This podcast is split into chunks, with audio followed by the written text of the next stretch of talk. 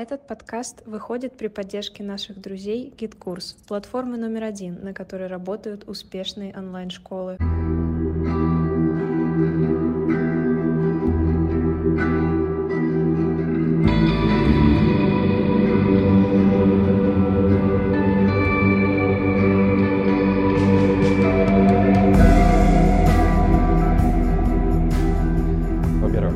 Всем привет, ребята! Спасибо, что пришли. Давайте все похлопаем, потому что мы все собрались на это мероприятие. Спасибо. Спасибо вам большое. А, как это? Сам ивент, ну как бы, не, не сказать бы, чтобы супер оригинальный. Ну то есть э, есть э, конкретный референс, э, сразу это скажу. Э, там, исповедь Михаила Дашкиева, это особое для меня э, событие, я до, до него дойду. И во многом это мероприятие такое, даже благодарность Мише за то событие, которое он сделал 9,5 лет назад.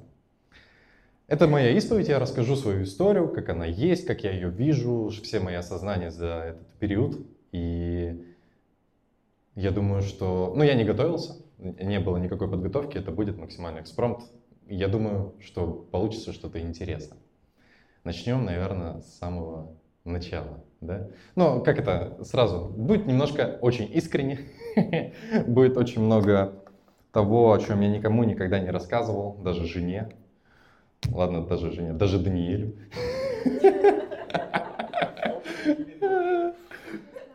Да, да, да, да.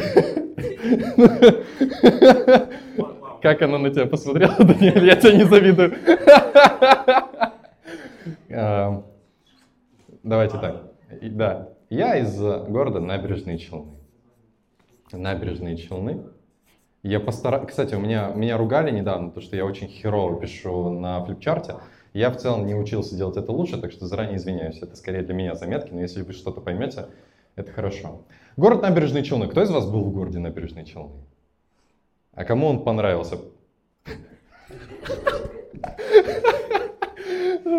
Ну да, это, ну как, ну, ну да. Ну, это не очень красивый город. Короче, набережные Челны, объясняю для тех, кто не в курсе, известен по двум ключевым событиям в своей жизни. Вот есть город Набережные Челны, и такого же размера с, э, с городом Набережные Челны находится завод. Как этот завод называется? Кто знает? КАМАЗ. КАМАЗ-мастер, знаем, да, вот ралли побеждаем. Все КАМАЗы, автобусы, электробусы Москвы и так далее, они все вот здесь делаются. И это наш город, ну, у нас по факту город, городу типа 80 лет. Эта история мне очень э, всегда нравилась. Нам рассказывали о том, что э, как это? У Советского Союза была стратегическая задача построить завод по производству КАМАЗов. И они сделали просчет, и в итоге всего два региона в России, в которых можно было построить этот завод максимально эффективно. И был один из них это набережные Челны. И настолько похожи как бы были э, вот эти два выбора, типа либо в набережных Челнах, либо в другом месте, что они просто типа чуть ли не монету бросили, и в итоге получилось, что это набережные Челны. И что вот по итогу получилось? То, что э, со, всей, со всего Советского Союза, с разных регионов абсолютно съехались ребята, это, это вообще прикол, типа до этого это была деревня, типа небольшая. Потом съехались ребята, короче, все в набережные Челны. С Иркутска, там, с Дальнего Востока. Обратно, короче, уже. Вот. Э, там, с Москвы, с Казани и так далее. И вот они начали строить город, одновременно с этим городом начали строить этот завод. Это первое, почему известен набережный Челны. Прекрасный завод КАМАЗ. Это по факту шесть заводов, которые все объединены в один большой завод. А второе, ну, не менее э, большое достижение, это завод по производству туалетной бумаги. До того, как мы все пользовались Зевой там, и вот это, э, этим всем, это был челнинский суровый способ. Ну, прям суровый.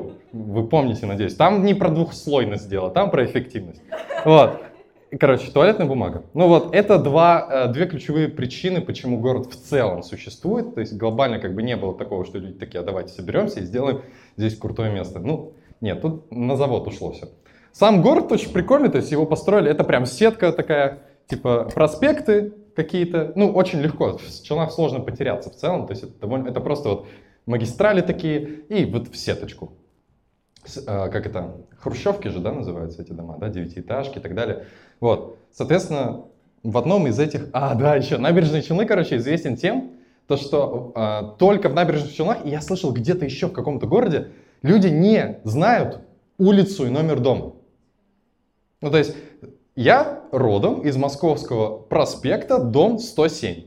Но я это узнал, когда мне надо было где-то на сайте вбивать данные моего адреса.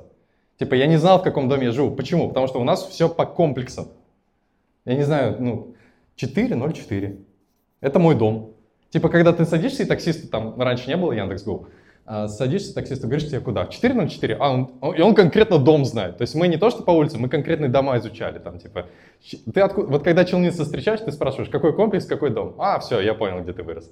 Ну, то есть у нас такой почему-то э, способ был, э, как это, определиться. Но это очень удобно было для всяких банд. То есть челницы, э, челницы были довольно известные как это, бандитские группировки, и они делились, недолго думая, типа, мы из четвертого комплекса, нахуй, против пятого комплекса будем. Ну, то есть там всего 37 комплексов, в целом можно посчитать. Вот, это очень удобно было всем э, определиться. Типа, окей, я родом из набережных Челнов. В целом с городом разобрались. Это Татарстан, это второй город после Казани. И я родился в 98 году. Могу гордо говорить, что в прошлом тысячелетии. Да. И у вас не было такого, что вы встречаете человека, кто вот до 2000 родился, что вы встречаете человека 2000 года и такие, тебе сколько лет? Тебе уже 23, что? Типа время летит, вообще просто пипец. И 98 -го года родился я 21 февраля, а, в день родного языка. И а, по седьмое колено с обеих сторон я татарин по седьмое колено. У меня прям древо есть нарисовано там от мамы, от папы. И, ну, прям все татары. Ну, типа, прям все татары, татары, татары. Чистейший татарин. Отец у меня родом из Дальнего Востока. А, мама из деревни Актаныш в Татарстане. Дальний Восток, кстати, у меня отец в прикольном месте родился, я там был. А, кто был на Байкале? На Байкале. Раз, два. Ну, и я был, соответственно. Остальные, вы, вы москвичи, типа, не путешествуете или что? А, короче, вот представили себе Байкал. Как-то так он выглядит на карте, как я помню. Он такой продолговатый и вот чуть-чуть в правую сторону. И вот здесь, где Байкал разворачивается, есть деревня Слюдянка называется. Вот в этой деревне Слюдянки родился мой отец. И с гордым именем Марс. Поэтому я Марсович. Довольно редкое отчество, я видел такое только... А, да, это вообще угар. Я только в 20 лет понял, что есть еще один человек с таким же отчеством, это мой родной брат. Я вот почему-то не думал так. я что-то не догадывался связать, типа, я думал, я единственный такой Рустам Марсович. Типа, а, оказывается, еще Артур Марсович есть. А, да, у меня отец родился родом в Судянке на Байкале, и его как раз занесло каким-то образом без паспорта и денег в набережные Челны, и там он в клубе познакомился с моей мамой. Вообще интересный у меня отец, а, наверное. Ну как, Факт в том, что он умер за 40 дней до моего рождения. То есть я родился на 40 день. И это так прикольно.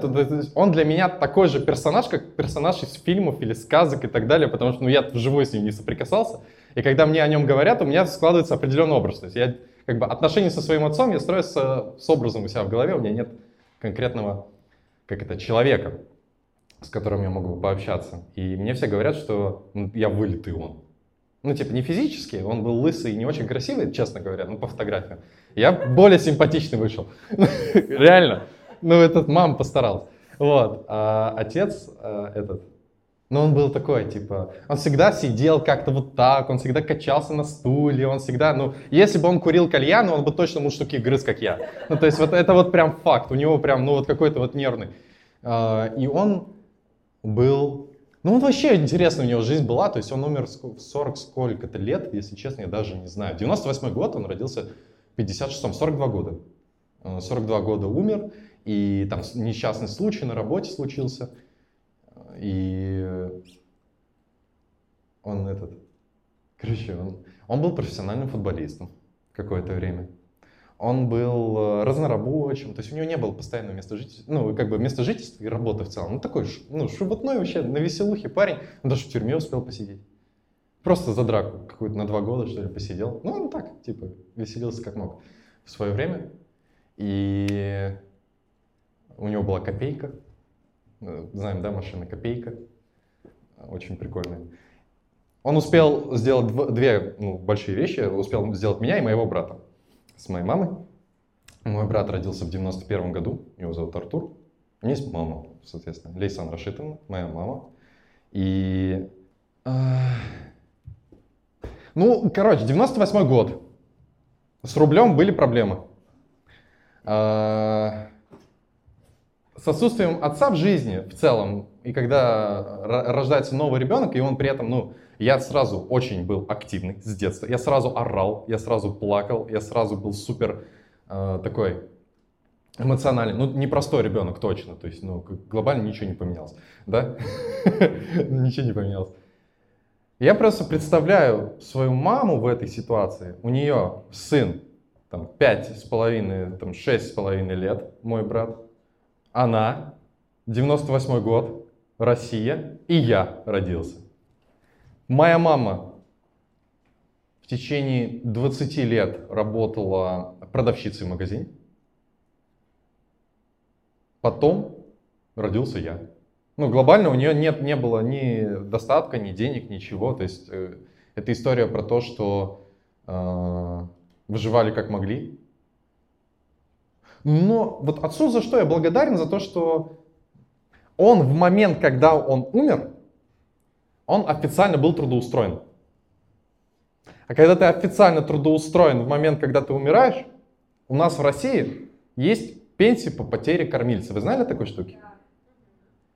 Моя мама, ну как, я и мой брат, ну деньги, понятно, кто получал, а, получала ежемесячно пенсию в районе в 98 году. Типа вначале это было что-то по 8 тысяч рублей за каждого, потом по 12 тысяч рублей за каждого. На эти деньги мы жили глобально. То есть, ну, это было что-то 50% от его официальной там зарплаты какой-то. И каждый год эта сумма еще увеличивалась. И это было очень интересно. Ну, то есть благодаря этому мы в целом и справились тоже. И получается, ну как это, он особо не зарабатывал, мне мама говорила, но вот когда умер, он очень много денег в семью принес. Не, не знаю, как реагировать на это, когда мама такое говорит. Вот. Да. Я не скажу, что я чувствовал себя бедным, когда я рос. То есть не было такого ощущения, что нету, ну, нет денег там или э, чего-то такого. Но, типа, ну, киндер-сюрприз, типа, но это был подарок на день рождения. Типа, вот киндер-сюрприз. Или сходить в Макдональдс. У кого было в детстве сходить в Макдональдс, и это прям праздник. Было такое, да? Вот, то же самое. Типа Happy Meal там. И это раз в год именно происходило. И, э, кстати, Макдональдс для меня потом стал такой точкой, что когда я э, мечтал о том, что я стану богатым, я такой, я столько денег заработаю, я каждый день буду есть Макдональдс, каждый день смогу. Потом, когда в Москву переехал, и, ну, как бы, это самая дешевая еда в Москве оказалась, которую ты не готовишь, это как-то уже свой шарм потерял. Вот. Ребят, мы с командой очень сильно заморочились над развитием телеграм-канала нашего подкаста. Обязательно по этому QR-коду подписывайтесь на него. Мы там сейчас проводим прямые эфиры с гостями из нашего подкаста. В январе у нас три уже запланировано. Там выходит много э, голосовых сообщений, постов, кружочков. В общем, дофига всего полезного для всех вас там собирается. Плюс там отдельный чат, в котором э, мы, вы со мной напрямую общаетесь, задаете вопросы э, там, по инфобизнесу, по гостям, по подкасту. В целом, короче, собирается очень крутое комьюнити, и будьте частью его по этому QR-коду или по ссылке в описании. Про кого рассказать? Наверное, расскажу про свою маму. М, Моя мама для меня служит, наверное, самым большим примером сильной женщины в моей жизни. Человек, который смог воспитать двух очень даже непростых детей, а, не самых послушных я в этом плане, и которая справилась с этим, которая сделала из нас довольно-таки, ну, хороших, успешных ребят. И она это сделала по своему собственному как-то способу, да, она, как это, директивные методы были. Ну, то есть глобально, там, типа, это история про то, что у тебя сегодня ровно 15 минут, чтобы играть в компьютер. И прям часы ставят мне, и там таймер. 15 минут пошли. Это были самые счастливые 15 минут за компьютером, которые можно представить, особенно когда тебя так ограничивают. Очень си- Я не гулял на улице до 10 лет. Типа для меня вообще это какой-то абсурд. Вот я, я бывал в- вот с одноклассниками общаюсь уже в первом, во втором классе. У меня был одноклассник, который в компьютерном клубе сидел там до двух ночи и спокойно возвращался домой. Первоклассник, типа. И Я, на ну, типа, я на маму смотрю такой, а какого хера?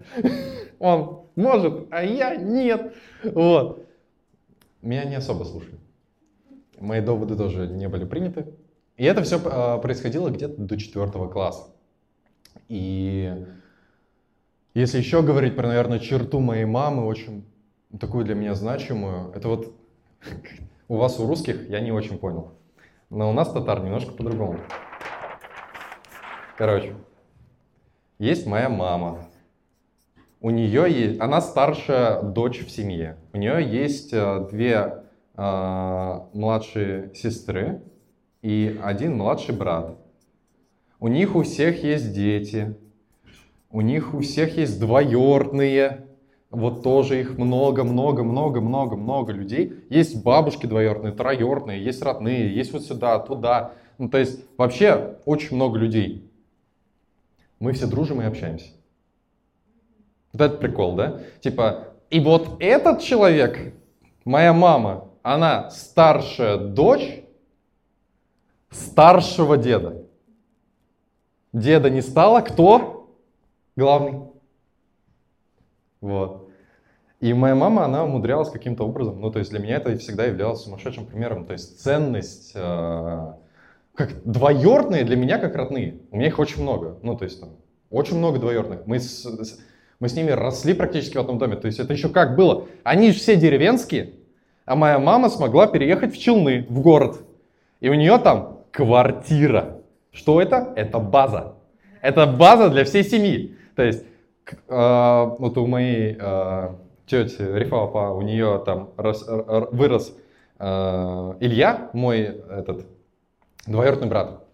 И Илья в девятом классе такой, хочу, типа, э, в IT-парке работать, айтишником быть. Он, кстати, сейчас, он сейчас айтишник, живет на Бали и кайфует. У меня вот такой двоюродный брат. И он, чтобы вы понимали, в, девят- в девятом классе пе- переехал к нам в квартиру. У нас была, типа, ну, трешка на 60 квадратных метров. Ну, советский, ну, хрущевка, все, все понятно. И он с нами жил. Он с нами жил, я сейчас понимаю, ну, типа, он с нами жил, типа, лет 9. А чтобы вы понимали, до него был мой дядя, троюродный, который жил с нами лет 5. А до него была старшая сестра троюродного дяди, соответственно, троюродная тетя, троюродная тетя.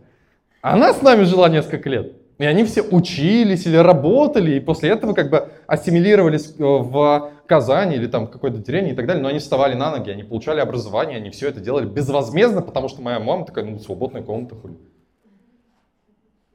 У меня, как вы понимаете, своей комнаты не было очень долго. Как бы, а зачем? Ну, спишь, ну все, молодец, покушал, иди, учись.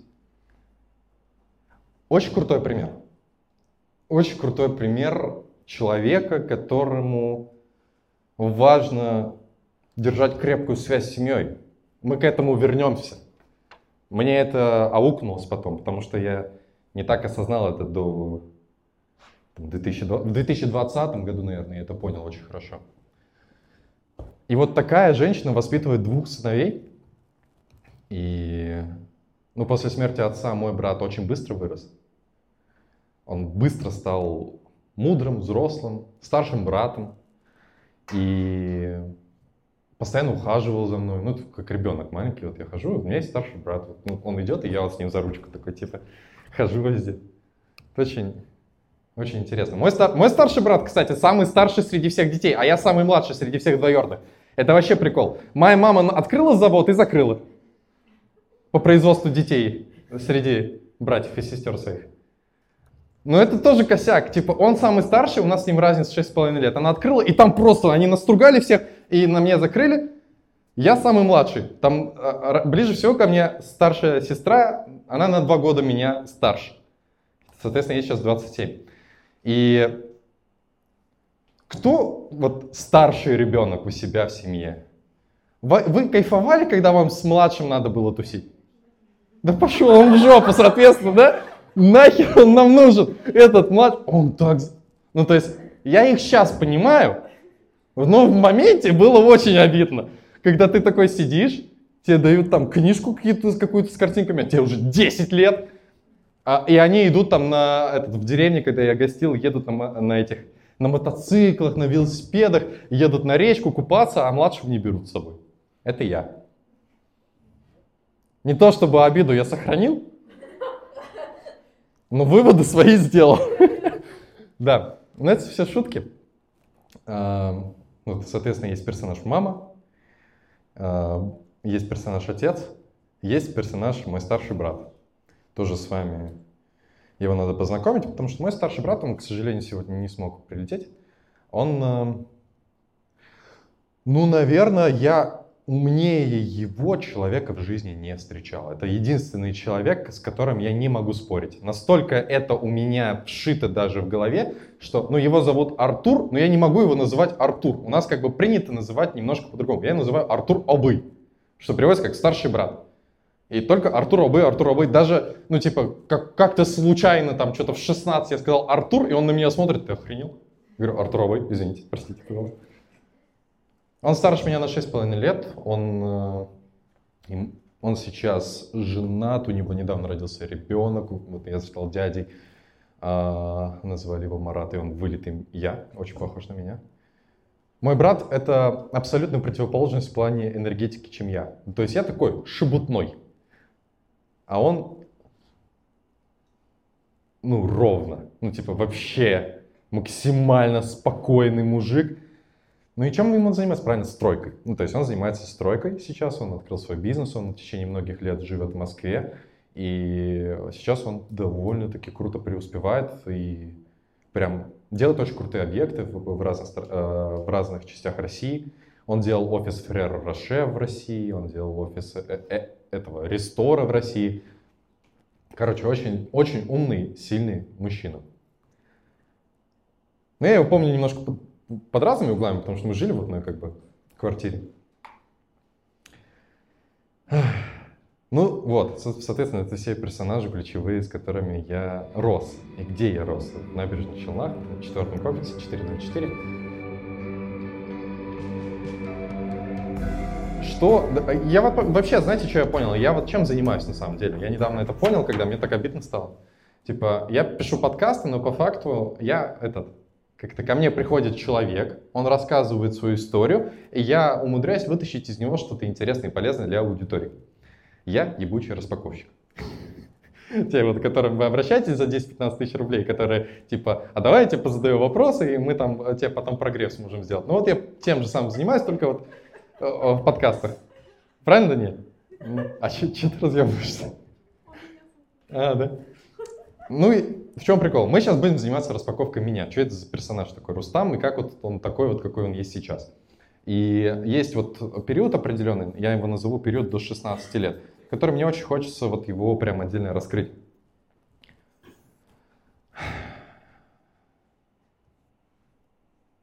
У меня не было отца. Вообще мужской фигуры в жизни не было.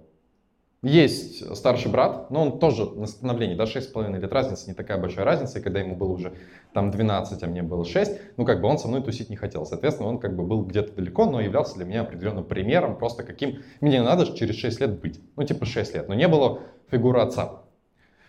Я для себя понял, что фигура отца в человеке, ну то есть если женщина отвечает там, за эмпатию, там, за, ну, за чувства, за эмоции, там, вот, ну, у меня такое какое-то представление есть, то отец это вот, вот этот стержень в тебе, да, который он формируется через взаимодействие с отцом, когда ты на него смотришь, и ты понимаешь, ну вот, ну, твердость, стержень. Я как-то, ну, у меня его не было довольно, как это, довольно длительное время, я пытался его сформировать через что-то другое. Вот это я недавно размышлял по этому поводу. Ну, то есть у меня, если не было как бы представление о том, что такое быть мужчиной, у меня не было этого представления. Я его пытался вытащить из чего-то другого. Из чего, как вы думаете, можно вытащить представление о мужчине? Очень просто. Есть такая штука, как книги, есть Голливуд, вот прям Голливуд. Что еще есть у нас? А, Болливуд, музыка и так далее. А теперь давайте представим, какое может быть у меня представление о мужчине, кто он такой, если мои любимые книги. А. Великий Гэтсби. А, Б. Мартин Иден. Следующее, что там у меня? Атлант расправил плечи и источник. Что еще? А, этот. Теодора Драйзера, финансист Титан Стойк. Что же объединяет все эти книги? Да? Не, вы понимаете, о чем я вообще? Кто читал? Плохо написано, кто сказал? Кто читал? Вот еще раз посмотрите, кто читал? Кто понял? В каждом из них есть очень прокачанный, богатый, успешный мужчина, который такой вот прям вообще весь из себя супер успешный образ такой. И, соответственно, ну вот эти персонажи, они у меня вот прям в голове очень сильно, как это, хочу так же, хочу такого же. И ты начинаешь о чем-то интересном мечтать. А, там Голливуд, Форсаж, не, Форсаж никогда не смотрел. Это Гарри Поттер, Пираты Карибского моря и Властелин колец. Это вот три, то, что я до дыр пересмотрел, и то, что... А что это все объединяет? Правильно, это все мир фантастики, да? Или фэнтези. Миры свои. То есть, э, что в итоге? Я в голове летаю и собираю образы супер себя какого-то в будущем. Ну, я точно кем-то крутым буду. И при этом постоянно люблю фантазировать. Ну, то есть глобально вот и как это? С них брал пример. Ну, еще, да, аниме еще. Аниме, пацаны. Да.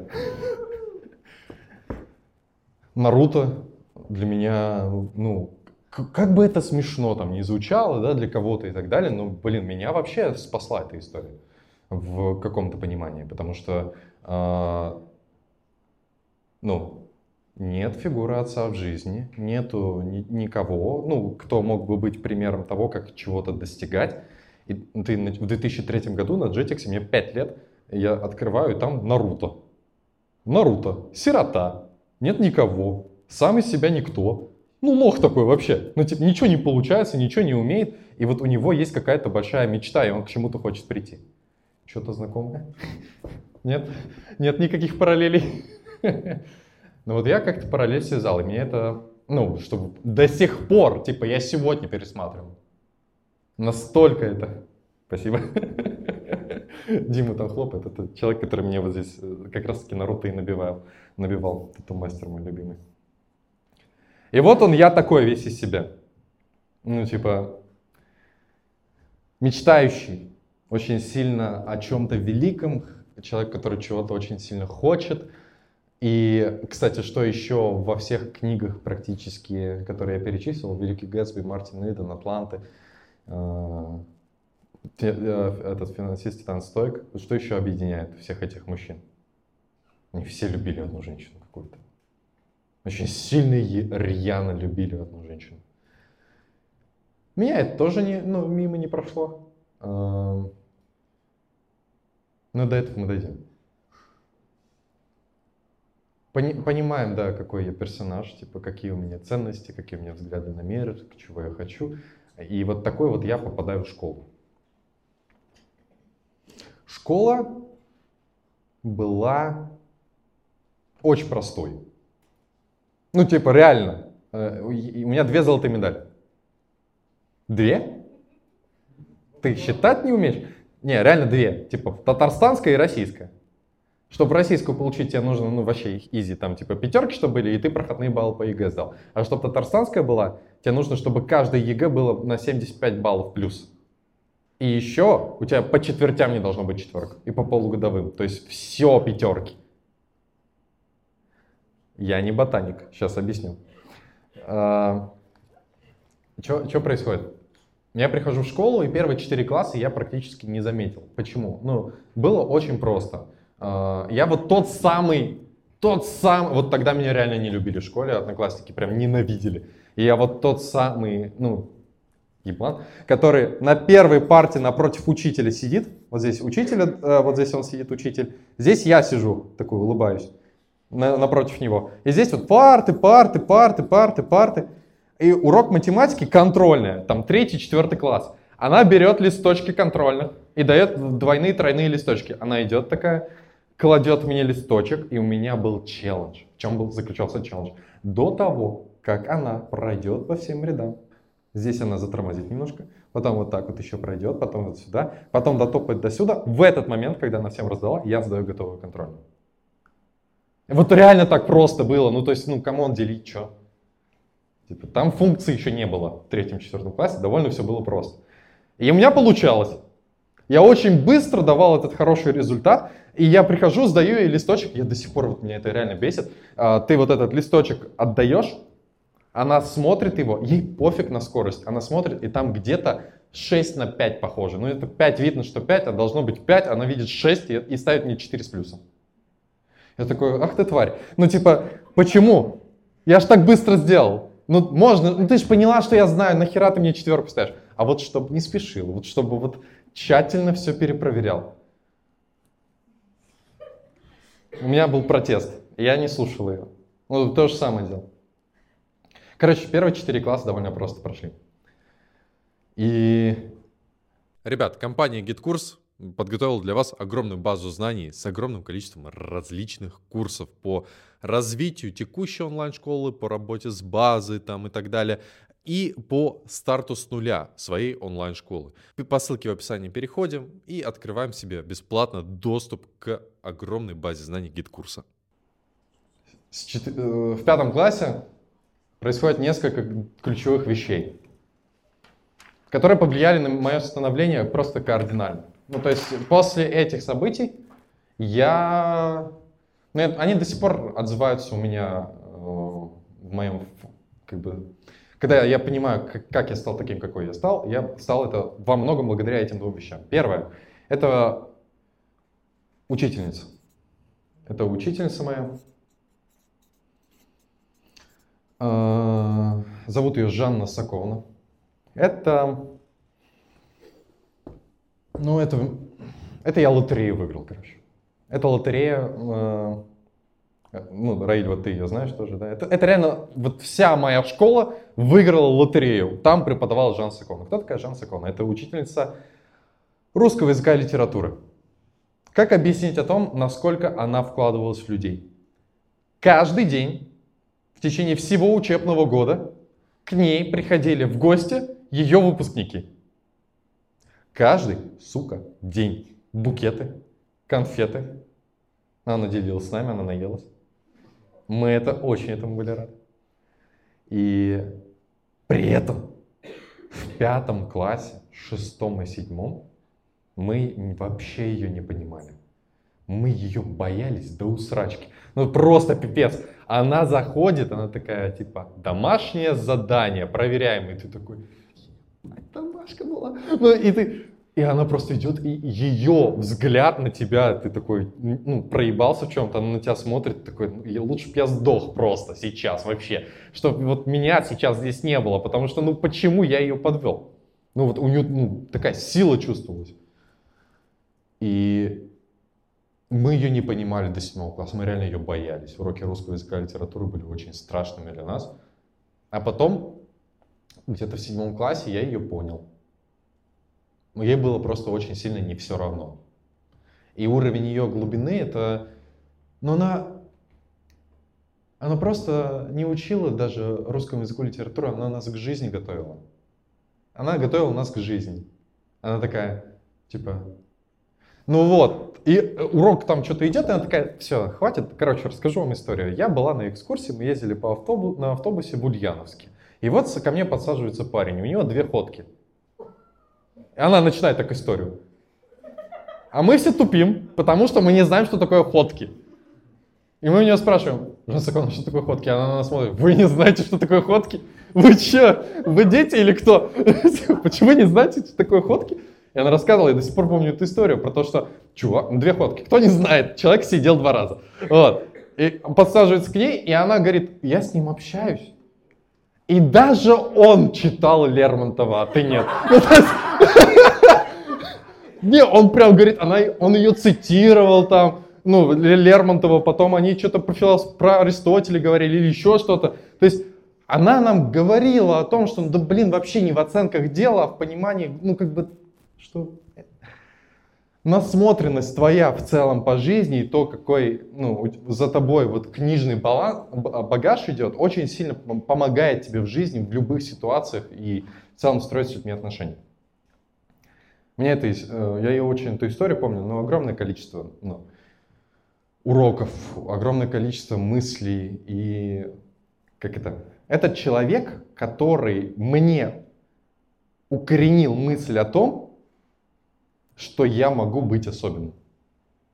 Именно этот человек укоренил мне мысль о том, что я могу быть особенным, что я могу чего-то в жизни интересного добиться.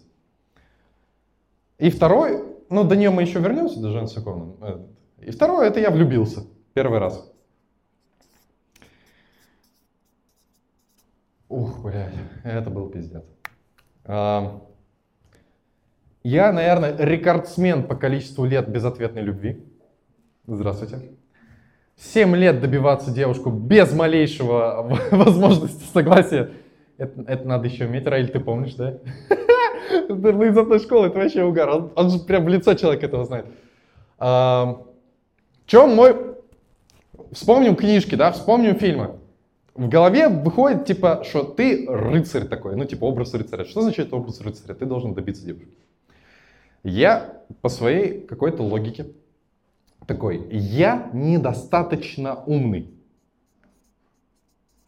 Типа, я, короче, не, не на нее смотрел, а скорее на себя. Типа, я смотрю на нее, ну, ты, с тобой все хорошо, надо меня поправить. Вот, соответственно, я должен быть умный. Что я делаю? Я читаю. Я олимпиадник. Я там кон- контрольно зарешал, там э, в каких-то активностях участвую, я там много чего делаю. То есть у меня максимально, типа, давай мозг качать, давай будем умными. Потому что тогда ты будешь достоин.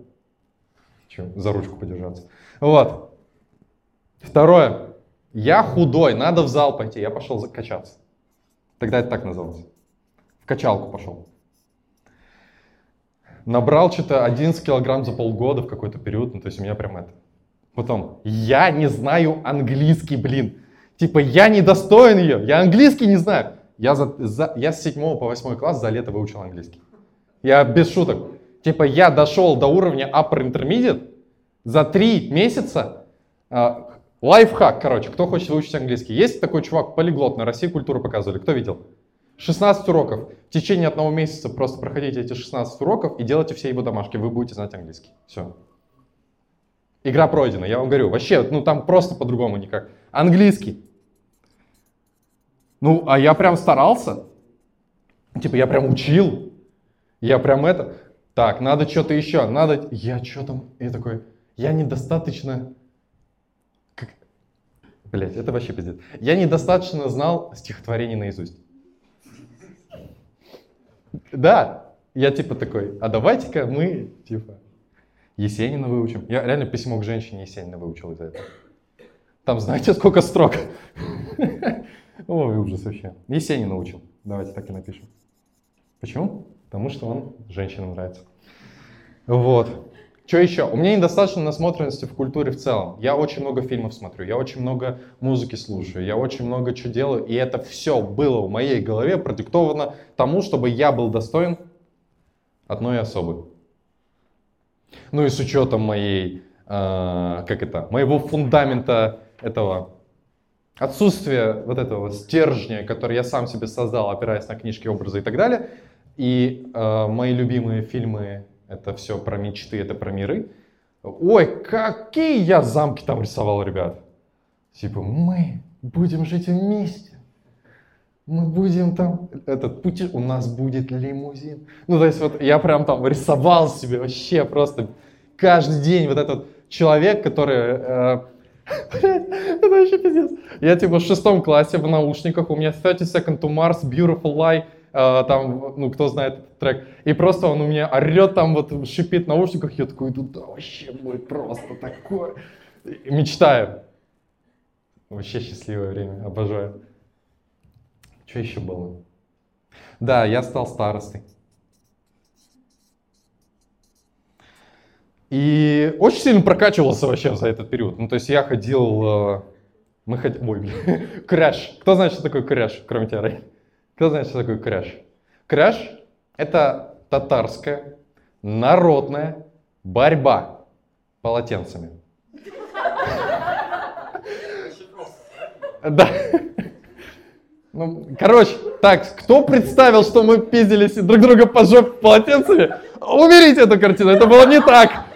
Это было не так, это было по-другому. Типа вы друг друга обнимаете полотенцами и пытаетесь перебросить. Короче, я в, на корэш ходил. Потом на, мне что-то корэш не понравился, я пошел на кикбокс. Кикбоксинг. Мне понравилось. Потом что еще я делал? Волонтерство, да. Но это было с, э, после 16. Это же... Это, ты подожди. А, короче, разные виды спорта, разные кружки. Я ходил там на музыкалке, что-то бринсел, там что-то. Короче, как это, профессионально во всем даже не любитель. Ну, то есть вот мой уровень кружков в моей жизни. Я ни в чем до профессионализма какого-то не дошел, то, что со мной осталось, но я просто посмотрел, как это все по-разному. Я даже на футбол ходил. Вот. И все было продиктовано этим. Я этим, блядь, жил. Только вот этим. 24 на 7. Вот давайте по чесноку парни, у кого такое было в жизни вообще. Кто так сильно любил. Все, прекрасно. Я, честно, благодарен этой истории. Она не счастливым концом, но до этого мы дойдем. Но я очень благодарен этому, потому что благодаря этому я задался в 16 лет одним единственным вопросом. Вы знаете, когда мы вот это все видим, чего здесь не хватает? Денег. 24 июня 2014 год. Мне 16 лет. Помните рубеж 16 лет? Моя первая точка бифуркации. Я задался вопросом, ну, у меня еще не богатый, надо денег начать зарабатывать. Она точно тогда со мной будет. вопрос в деньгах. Я задался вопросом, а кто в России деньги зарабатывает? И я подумал, ну, чтобы зарабатывать деньги, надо делать бизнес. И я вбил в Гугле как открыть бизнес в России? Есть предположение, что мне вышло? Бизнес для молодых. Короче, ну, я прям вбил в гугле, как открыть бизнес в России. 2014 год, 24 июня. А мне выходит видео на ютубе. Мне 16 лет, напомню. Помню образ меня, да? Помню, мечтатель такой. Я еще, кстати, я не знал, чем я хочу заниматься. То есть у меня не было того, что я буду... У меня что только там не было. Я говорю, я буду изобретателем, потом дипломатом, а потом полиглотом. Почему? В Лондон хочу. Ну, то есть у меня вот так это было до 16 лет. Я просто не знал, типа, куда мне вот эту всю энергию, все эти мечты, все это куда-то приложить. У меня не было ассоциации с самим собой, что я могу быть предпринимателем. 2014 год, 24 июня. Девять с половиной лет назад мне попадает ролик «Бизнес-молодость». Знаем? Слышали? Где-то слышал. Ух, бля. Это вообще пипец история. А, то, что со мной произошло в тот день, это из-за этого я записываю вот то, что мы сейчас делаем. В тот день было пару месяцев с момента, как э, Михаил Дашкиев выложил свою исповедь и рассказал свою историю. И рассказал, он только искренне рассказал, ну, так вот убедительно. И у меня не было мысли о том, что какой Миша красавчик. Типа, лайк. Я даже лайк вроде не поставил. Я просто посмотрел ее за вот эти 4 часа 50 минут, я четко помню, вот диван у меня в гостиной, в Челнах. И диван такой, вот, у которого выдвигаются ящики, вот так вот поднимается. У меня ноутбук какой-то. Включаю, слушаю Мишу, слушаю его историю. И что-то что-то происходит. Ну, типа, у меня, вот, у меня прям тело реагирует на все, что он говорит. У меня прям как будто, вот, короче, как будто, я не знаю, как это объяснить. То ли очки снял какие-то розовые номер, или то ли то, какой-то фильтр наложился на жизнь. Ну, то есть, как, ты вообще все по-другому видишь. И ты понимаешь, вот это я всегда это рассказывал, я многим из вас это говорил даже лично, о том, что вот до этой исповеди был Рустам один, После этой исповеди был Рустам другой. Все, это вот прям точка бифуркации, однозначная. Почему? Потому что в этот момент я раз и навсегда для себя принял решение, я буду предпринимателем. Э, вот именно эта исповедь, она сделала для меня такой эффект, и поэтому я и записываю эту историю, потому что я надеюсь, что те, кто нас смотрит, те, кто нас слушает, посмотрят мою историю, подумают такие, прикольно, типа, и могут что-то в жизни изменить у себя. Поэтому я так искренне хочу и поделиться всеми своими факапами, своими историями, потому что мы, мы еще до Москвы не дошли, ребят, там вообще пиздец. И что происходит? Я принимаю решение, что я буду предпринимателем. Я познакомился с бизнес-молодостью. Мне 16 лет. У меня очень пытливый ум. Я люблю одну очень сильно девушку. Я очень хочу заработать денег. Что происходит? Я начинаю смотреть все. Читать все статьи бизнес-молодости, Миши, Пети, э, все видосы, вообще все мастер-классы. Я заочно знаю тебя, Таня, заочно знаю Диму Сидорина, заочно знаю там Александра Кузьмина, Тимура Сикаева, Петю, Мишу, всех вообще. У меня вот список спикеров, которых я знал заочно, находясь в Челнах, где я два года еще, в 10-11 классе, просто впитывал в себя все. У меня даже тетрадка где-то в Челнах осталась, где я как в школе пишу за ними, типа, что такое воронка продаж? Двоеточие. Воронка продаж это. Ну, то есть, и вот прям пишешь, пишешь, пишешь, пишешь, потом лид это, Конверсия — это отношение того к тому, выраженное в процентах. Ну, то есть у меня прям все расписано было, поэтому, когда я переехал в Москву, у меня уже был какой-то бэкграунд э, терминологии. Ну и всех в лицо знал. Вот. Что дальше происходит? Я, долго не думая, принимаю решение устроиться на работу. Почему? Стартовый капитал закупить товар, там, продать и так далее. Куда я пошел работать? Первая работа моя была м- разносчик газет. Вообще угар. Короче, это надо тоже рисовать. Что происходит? Мне 16 лет, я такой же высоты, как я, только на 20 килограмм меньше. типа вот такой. И вот остановка. В эту остановку в, что-то в 5 утра приезжает газелька, полностью забитая э, этой, как это, газетами бесплатные газеты, которые мы вкидываем в эти почтовые ящики. И вот здесь э, отряд молодых пиздюков, я их так назвал. Отряд молодых пиздюков очень быстро залетает в машину, машина едет по маршруту, у него прям карта есть у этого водителя, и у него есть точки остановки, как в игре какие-то. И этот первый уровень, вот мы здесь останавливаемся, в момент дороги мы обсуждаем, кто в какие дома идет, чтобы максимально эффективно и быстро все разложить.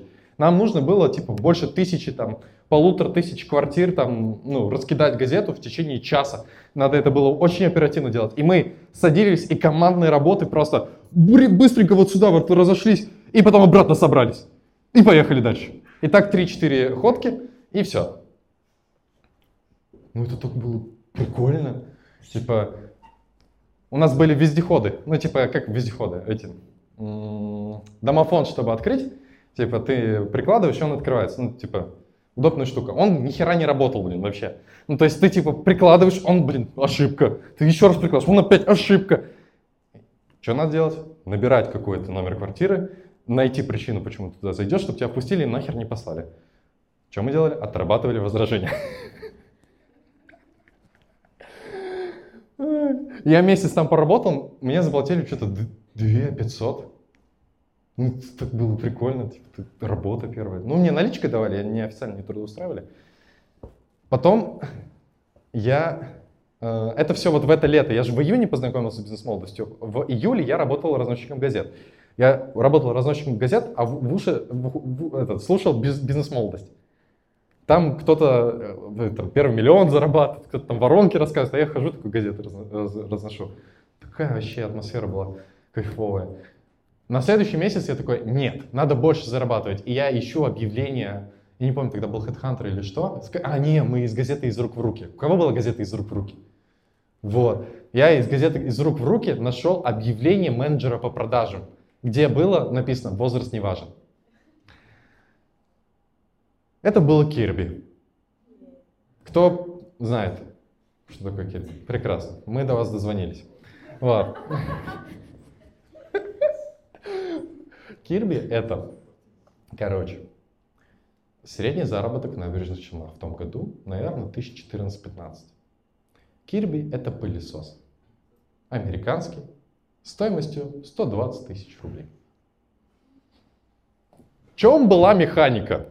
Глобально. Это пиздец, ребята. Я после этого, когда у меня свой отдел продаж появился, они что-то выебывались относительно теплоты лидов, у меня были аргументы. Короче, ты приходишь, тебе дают телефон, такой, ну, старый, как кирпич, вот эти, Nokia. Туда симка и так далее. Все, у тебя телефон. И тебе дают листочки. Что за листочки? Там были написаны от руки номера телефонов и имя человека. Имя периодически. Бывало просто номер телефона. Чтобы вы понимали, это, что это такое? Это их база. Как она копилась? Когда пылесос продавался, они апсейлили их на базу. То есть они садились с человеком, который только что оформил на себя кредит и говорили, ну, говорит, рассказывай, родственники твои, друзья твои и все остальные, которым мы потом позвоним. И реально вытаскивали. Ну, типа, и вот эти номера телефонов, база. Кто эти люди? Это просто жители города Набережной Челны. Все. Возраст вообще не важно. Ничего не важно. Просто номера телефонов людей, блин. Иногда бывало, там из соседних городов люди попадали. К сожалению, не к Волу. Короче, и что, ты приходишь, и ты звонишь. Здравствуйте. Там типа, у нас акция. Мы бесплатно помоем вам ковер там или что-то такое. Они говорят, о, круто! Я говорю, замечательно, давайте даты. У меня там даты есть, когда я могу назначить. Они соглашаются на дату, а потом моя задача убедить этого человека в том, что во время чистки ковра, во время этой великой, блядь, великого события, когда тебя чистят ковер, должна присутствовать вся семья. Это политика компании. Почему?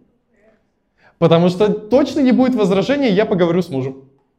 Ну, муж уже здесь. Говорим. Прямо сейчас. И... Ну, блядь, это тяжело. Потом ты приходишь, моешь ковер, там, типа, что-то рассказываешь, там, что-то У меня была одна продажа за месяц. Единственная. Вот. Ну, я себя точно купил, они мне 5 косарей заплатили. Я им больше принес. Это очень сильная школа, меня там нахер посылали очень много раз. То есть я как-то там уже вот, как-то уже не так страшно стало. А, звонить куда-то незнакомым людям, когда ну, ты просто звонишь. Там реально, типа, была история, когда первый день, и там еще, я помню, Миша Дашкиев рассказывал свои исповеди по поводу того, когда он первый раз продавал в школе менеджеров Арсенала Булавина и типа как он переживал там и так далее. Я такой, ну, у меня такого не будет, что Миш, блядь, так переживал. Я когда в первый день пришел в Кирби работать, и когда у меня, ну, покажи, что умеешь. Я такой, а, ну, есть? Я тогда знал слово скрипты. Я спрашиваю, а есть скрипты? Они говорят, нет. Я говорю, а что говорить? Ну, типа, ну, у тебя акция есть. Акцию им продай. Ну, там у меня странный руководитель отдела продаж был, честно говоря. Очень сильно страшно было. Очень сильно страшно было звонить, и это было первые два дня, но вот когда ты идешь туда, э, меня было минут 15 от дома идти до офиса, 15 минут идешь туда и слушаешь музыку, а там типа, потом слушаешь бизнес-молодость, садишься, 4 часа звонишь, уходишь, э, опять слушаешь музыку, ты в каком-то вот таком потоке, потому что ты понимаешь, что ты это проживаешь сейчас не для того, чтобы сейчас вот зарабатывать деньги, а для того, чтобы в целом опыт набираться. Ты как-то уже осознанно это понимаешь ты уже это все чувствуешь. И потом я прихожу в школу. Сентябрь. Сентябрь, 2014 год. Туалет на втором этаже. Я пересекаюсь вот с этим молодым человеком. Раиль его зовут. Ну, во-первых, ты когда БМ смотришь, ты уже себя особенным чувствовал. Ну, типа, особенно в набережных Челнах это не было принято. Люди не особо знали, что такое бизнес-молодость, на мероприятия точно не ходили. Я так думал.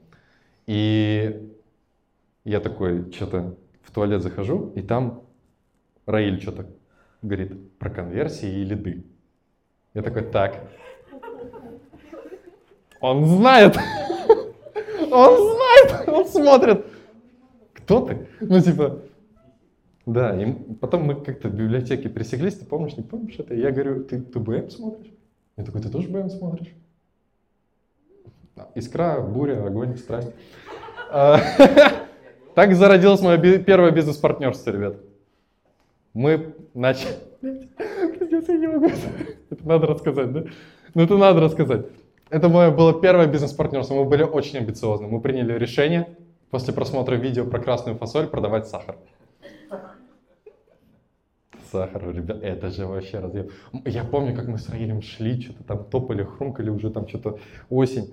И мы такие, ну вот мы когда на 10 миллионов чистой прибыли продадим, ты что первый купишь? Я такой, я хочу образование в Лондоне, а ты, а я машину хочу. Ну то есть мы там прям вообще, прям накидывали, накидывали, накидывали, все это представляли очень сильно. В чем заключался наш бизнес? Авито. Авито, ты открываешь, создаешь объявление, а, как мы создавали объявления, я точно не помню, но логика точно была такая. Мы открывали объявления, которые есть сейчас, делали похожие и делали дешевле. Все. Вот. Был ли у нас поставщик? Мы решили, что найдем поставщика после продажи. Были ли у нас следы? Вот это да. Это вообще, я когда... Ой, ребята, когда ты в школьном костюме на первой партии, урок там обществознания сидишь, и тебе на телефон звонят по объявлению совета во время урока. Ебать, я был пафосный. Я беру этот телефон, выхожу с серьезным видом и такой беру там за дверью, и дверь специально не закрываю, чтобы слышно было. Говорю, да, слушаю. Да, сахар, да, есть. Сколько тонн? Столько не работаем, до свидания. И иду обратно. Сажусь, и вот такой вот, такой пафос был, пипец. Но мы ничего не продали, у нас ничего не получилось. Мы с Раилем партнерство закончили, наверное.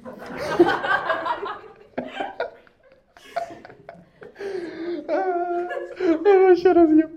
Ну, короче, первый бизнес не удался. А, и что мы, что мы дальше сделали? Раиль был, я до сих пор тебе очень сильно благодарен, Раиль был участником определенного сообщества, идейного сообщества, называется добровольческое движение «Волонтер». Зародилась она в городе Елабуга, и в Татарстане очень активно развивалась. Это сообщество людей, которые а, занимаются добровольческим движением. И там вот те ребята, которые там долго находились, они все при этом смотрели «Бизнес-молодость», они все хотели успеха, они все этого добились. Вот кого я вспоминаю, все зарабатывают хорошие деньги, все преуспели, и вот нас всех объединило, и мы до сих пор дружим очень сильно. А, именно это добровольческое движение «Волонтер». И там мы ходили на патронажи к деткам ДЦП, на ДЦП. Это очень крутая штука. Кто не делал, блин, ребята, очень рекомендую прожить этот опыт, потому что в этот момент ты как-то, ну, трезвеешь, что ли. А, это вообще угар. Типа, я к, к этому выступлению не готовился. Там было на самом деле страшнее. Там девочка, к ней приходишь в гости. Я надевал костюм волка. Я был такого же роста, как сейчас, а костюм волка был рассчитан на метр шестьдесят. То есть я волком был до, до колена. Волком был до колена, и вот здесь заканчивалось там типа то, что должно заканчиваться вот здесь. Шляпа, ну типа, она как-то висела. И, соответственно, с девочкой второй, Юлия ее звали, зовут, Актуганова. Она лисой была. Мы должны были сделать спектакль. У нас не было реплик. Мы в костюмах входили в этот образ. И там девочка сидит, и мы у нее дома в гостиной напротив работающего телевизора с каналом первый, поставлен на громкость 2. Мы что-то там танцевали, что умеем вообще там делали, веселились. Она так радовалась. Она так кайфовала от всего происходящего. Она на нас смотрела, ну, знаете, когда, и вот это вот очень, очень сильно чувствуется, когда человеку просто важно, что просто ты пришел. То, что ты уделил ей время, что ты был с ней, то, что ты прожил этот период с ней. Вот таких было много вещей в волонтерском движении которые мне очень сильно понравились. Ребят, я в течение э, трех лет уже провожу такое мероприятие, как вечер разборов. Постоянно э, собираемся офлайн в Москве, проводим разборы и э, находим точки роста для проектов из онлайн-образования. Теперь этот проект стал онлайн. Я разборы провожу онлайн. 11 э, января будет ближайшее мероприятие.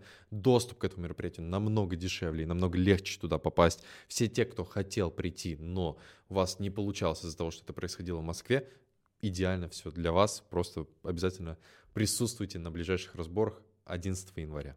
К этому моменту я уже полтора года смотрю «Бизнес-молодость», э, активно там продолжаю развиваться, все так же сильно люблю.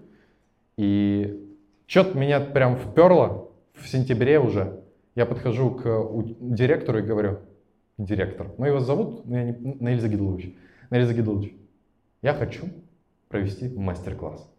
Он такой, что за мастер-класс? Я говорю, мастер-класс. Я буду делиться очень прикольными лайфхаками. Какими лайфхаками? Что это за слово такое? Он татарин, ну типа ему вообще не это. Говорю, Наиль Загидулович, будет все хорошо. Ну я как бы отличник, этот олимпиадник, я там олимпиады выиграл по литературе. Можно, давай. Все десятые, все одиннадцатые классы и учителя на два урока в актовый зал. А, было человек 180. Вот так вот полукругом. Также, ну, блядь, ничего не изменилось. Флипчарт, микрофон, я. Мне, я в одиннадцатом классе. Это был мой первый тренинг. Это был разъем. Что я сделал? Ох. Я, короче, затранскрибировал выступление Миши. Прям затранскрибировал. И учил реплики.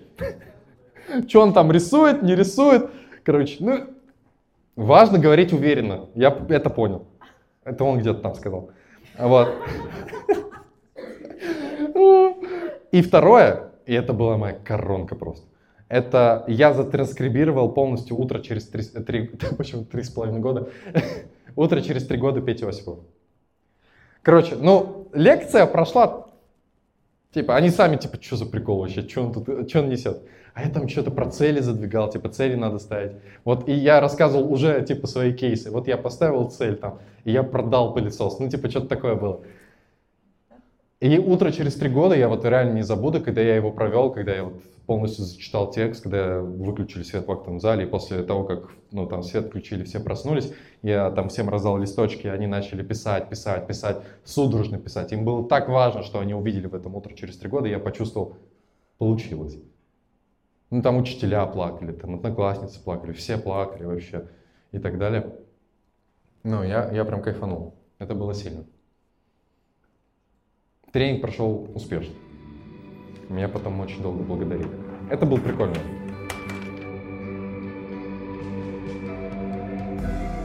После этого, в этот момент у меня уже старший брат переехал в Москву, он там уже как-то обживался, и я первый раз, это был э, Новый год, когда наступил 16 год, я первый раз приехал в Москву. Будем уже до Москвы добираться. Москва прекрасный город. Я когда к нему приехал, ну, когда я приехал, мы ехали на Аэроэкспрессе с Внуково до Павелецкой. Я смотрю вот по сторонам, вот этот, как-то Нагатинская, вот это вот все. Я такой, блин, как будто домой вернулся. У меня было такое ощущение, когда я в Москву приехал, у меня было ощущение, что я домой вернулся. Мне, ну, я прям себя максимально комфортно здесь чувствовал. С первой минуты. Мне было 17 лет, я просто хожу, все так быстро ходят, прям как я. Ну, то есть, вот у меня была такая мысль. В Челнах меня бесило, люди медленно ходят. Там в Москве прям в мой темп. Типа даже кто-то быстрее, такой красавчик. Далеко дойдешь. И я недельку пожил в Москве, и я понял, все, ну, решение принято, я точно поступаю в Москву, я хочу сюда, я буду в Москве жить. Надо готовиться к ЕГЭ. И надо, чтобы, ну, я же еще добиваюсь девушки, надо, чтобы она приняла решение со мной переехать в Москву. Тоже важная задача. Начался прогрев ее на то, что, смотри, я все понимаю, но Москва, я разъебу, будем жить вместе, все будет хорошо. Мы не встречались от этого. Ну, короче, мы этот, э, история с ней закончилась плохо, то что мы там начали встречаться на неделю, через неделю мы расстались, после этого она сразу же начала встречаться с моим одноклассником очень быстро. И это разбило мне сердце, и я очень сильно плакал от этого. Это было очень тяжело. Ну, представьте, 7 лет добиваешься, вот это вот все делаешь. Оказывается, это ты делал все не для себя. Ну, ты делал это, не, ну, типа, ты не планировал это делать для себя. Развивался ты не для себя глобально. Э, у кого она первая любовь счастливая? Я начал готовиться к ЕГЭ и очень сильно прокачался в английском, русском и в математике. Математика очень сильно мне помогла. Я из-за того, что я, короче, в математике есть задание, задача с параметром в ЕГЭ, предпоследняя. Кто знает эту штуку, кто застал? Это же самая непонятная и сложная задача, у которого нету шаблонных глобальных решений. То есть там реально надо... Ты вот первый раз с математикой чувствуешь какое-то творчество. И я что-то как-то на все, на все остальное забил и чисто задачу с параметром три месяца решал. И мозг очень сильно прокачался. Решать сложные задачи, интеллектуальные задачи. И в итоге я прихожу на ЕГЭ и сдаю вот ЕГЭ, и у меня задача с параметром, я ее решил, я выхожу из, э, ну, иду к учительнице, она говорит, у тебя неправильный ответ. Говорю, ну пиздец. Зря три месяца готовился. А мне в итоге поставили максимальный балл за эту задачу с учетом того, что у меня неправильный ответ, потому что я решал ее абсолютно по-своему, творчески, и мне за решение дали максимальный балл. И мне там типа ЕГЭ, я в итоге в Москву поступил на бюджет в РАНХиГС, э, на бизнес-информатику. Переехал я в Москву сразу на следующее утро после выпускного, где вот на моих глазах вот эта вот девушка танцевала с моим одноклассником, и я просто от злости ударил унитаз и сломал унитаз. Ну, то есть просто сломался унитаз. Ну, он, не, он обычно ну, не имеет свойства ломаться, но вот как-то он сломался. Я, ну, у меня прям драма, то есть я прям, я такой, я прям помню, я смотрю на нее, вот последний раз я такой, и, у, и уехал.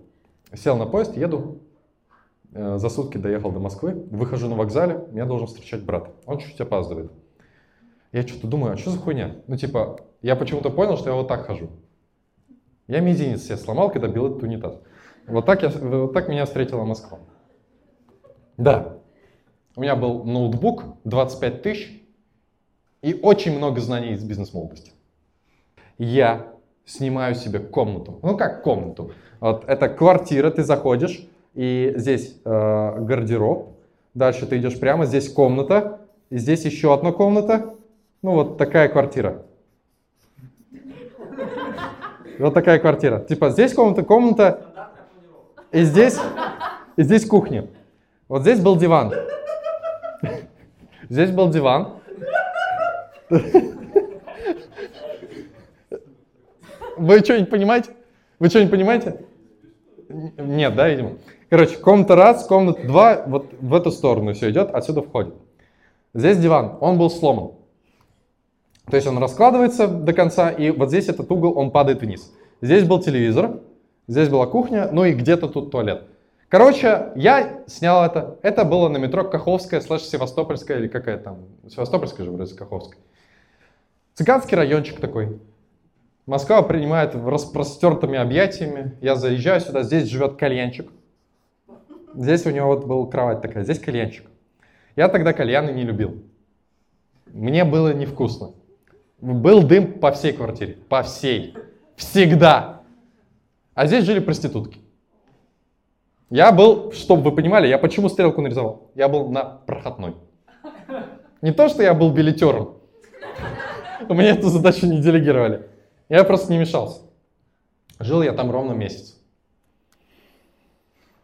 Ох, ну, вот это где я жил в Москве. Чего-чего? Что-то, вы там кто что сказал? Главное это окружение. Главное это окружение? Да.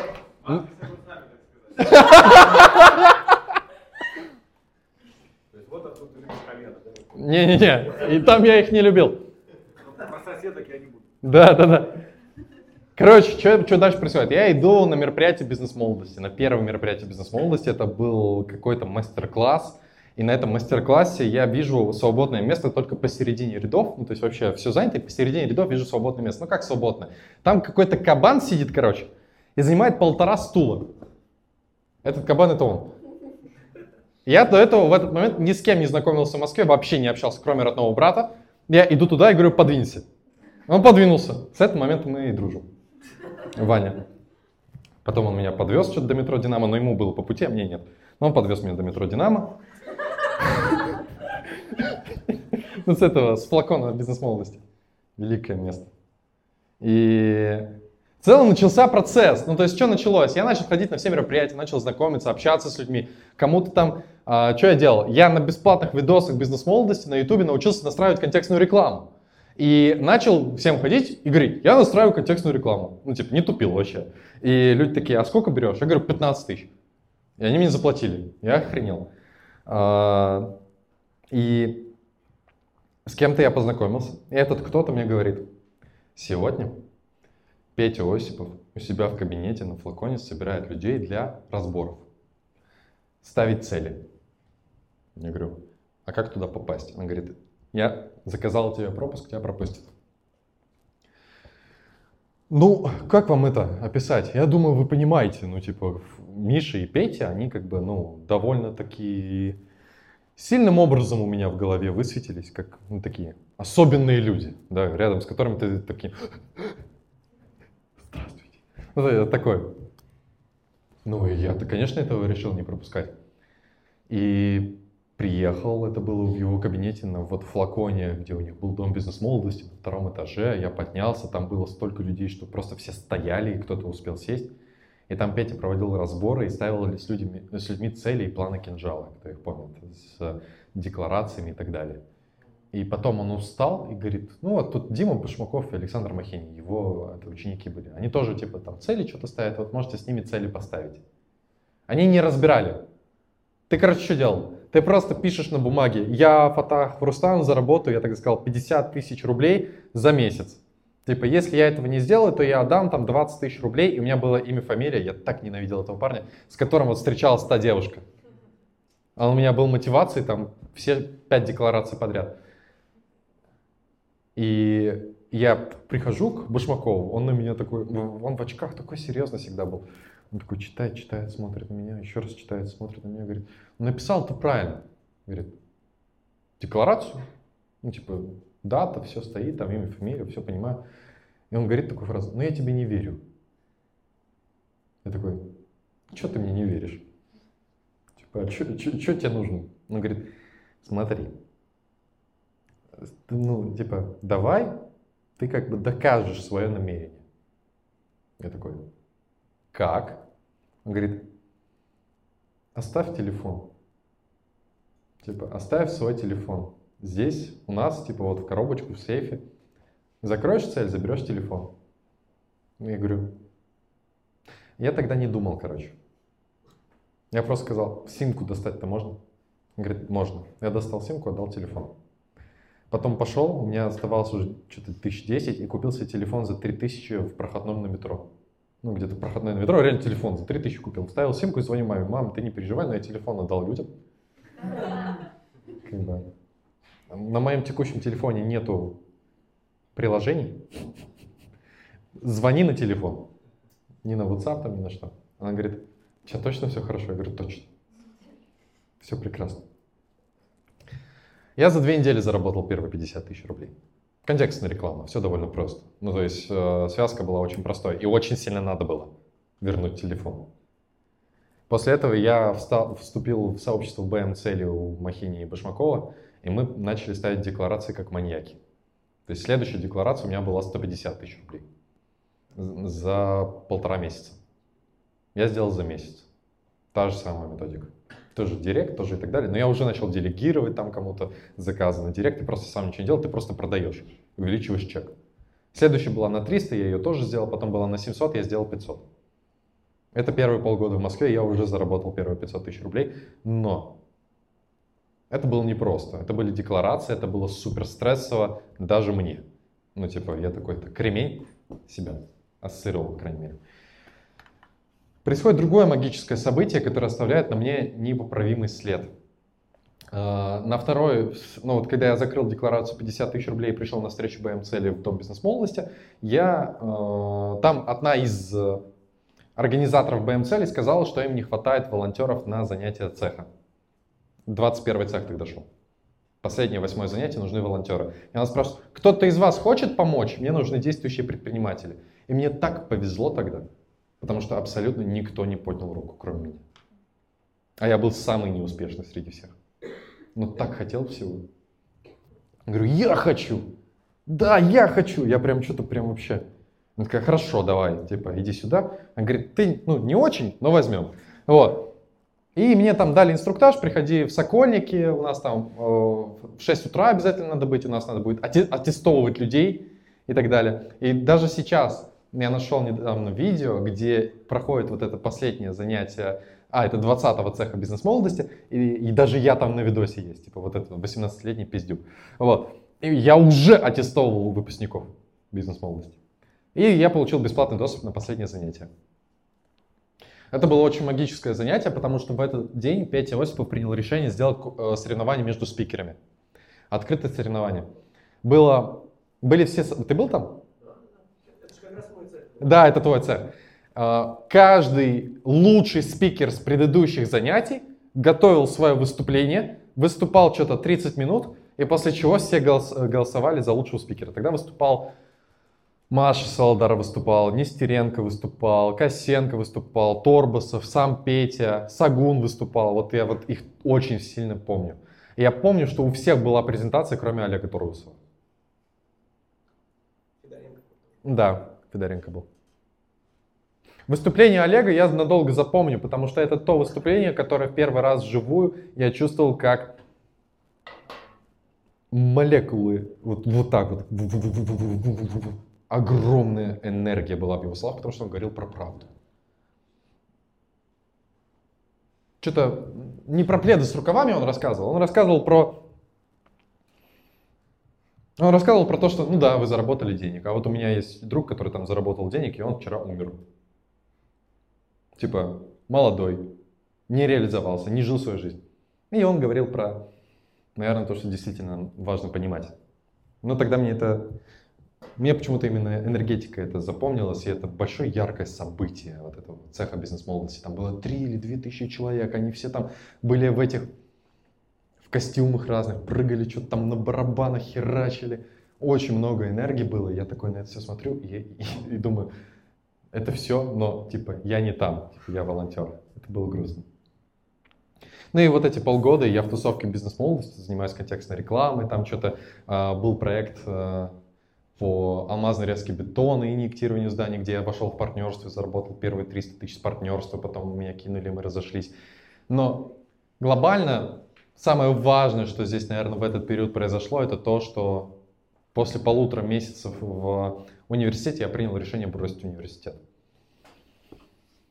Это было веселое решение. Почему? Потому что, ну, давайте так, олимпиадник, две золотые медали, отличник чистейший, поступил в бюджет на Москву, единственный из города. Через полтора месяца говорит, а, ну как, я просто иду в университет, и в какой-то момент, э, я прям помню, я иду, и вот Ранхикс на юго-западный, вот прям ее территория начинается, я прям на пешеходном переходе вот так разворачиваюсь и иду. А? Да, это прям вот так было. И я пошел на встречу как раз-таки с будущим партнерством э, по, Александ... Э, по, по алмазной резке бетона. Меня надоумили, конечно, бросить университет. Не то, чтобы я сам решился. Мне там Макс Самохин, тоже из БМЦ или парень, мне рассказал, типа, ты тратишь время вообще, что тебя там научат.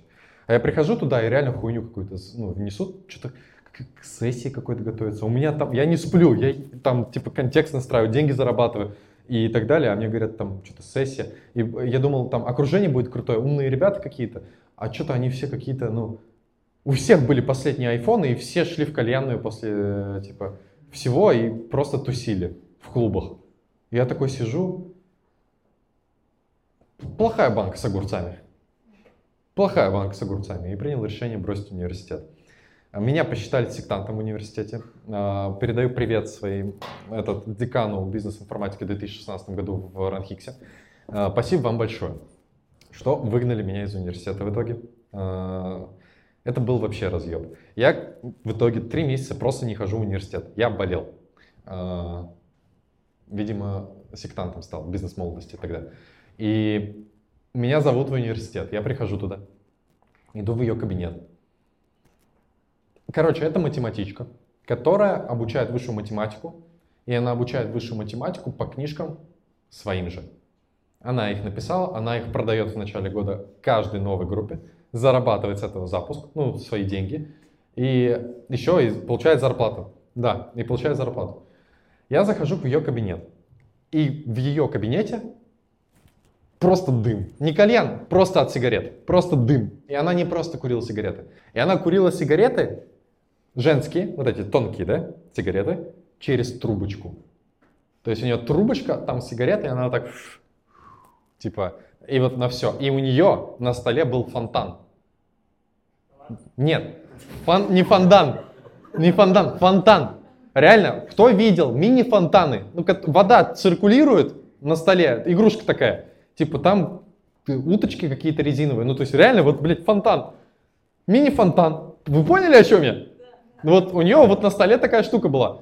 И вот, и чтобы, ну, кабинет ее был разделен на две части, он был разделен шкафами, и между шкафами была вот эта штука, которая вот так вот надо раздвинуть и пройти. Они все время шебрушат. Вот вы поняли, какой у меня был декан? Я к ней сажусь. Я говорю, здравствуйте. Она говорит, где ты был? Я говорю, болел. Она говорит, ты не болел, мы читали твой ВКонтакте. А у меня во ВКонтакте были декларации все. Э, я, типа, принято решение социальное, типа, я пойду. Ты сектант. Я говорю, допустим. Она говорит, мы тебя, э, типа, ну, отчислим. Давай ты хотя бы на заочку перейдешь. Я говорю, я не перейду на заочку. А, ну, типа, не хочу. Она говорит, тогда мы тебя отчислим. Я говорю, отчисляйте. И она там была со своей помощницей, и они просто на меня наехали. Они, у них прям вот как будто, ну, из них демоны выходили. Они такие, ты просто неудачник, сектант ебучий, чтоб никогда сюда не приходил больше. Твои ноги здесь мы больше не должны видеть. Только попробуй подойти к, к своим одногруппникам и с ними общаться, я с ними не общался. Ну попробуй только к ним подойти. Я говорю, мне даже, я честно, там в какой-то момент я включил диктофон, у меня была запись, я ее утерял, конечно. Там мне много чего говорили. Очень много чего страшного. Я вышел оттуда и такой счастливый. Но официально не учусь в университете. И через несколько дней меня бросил партнер.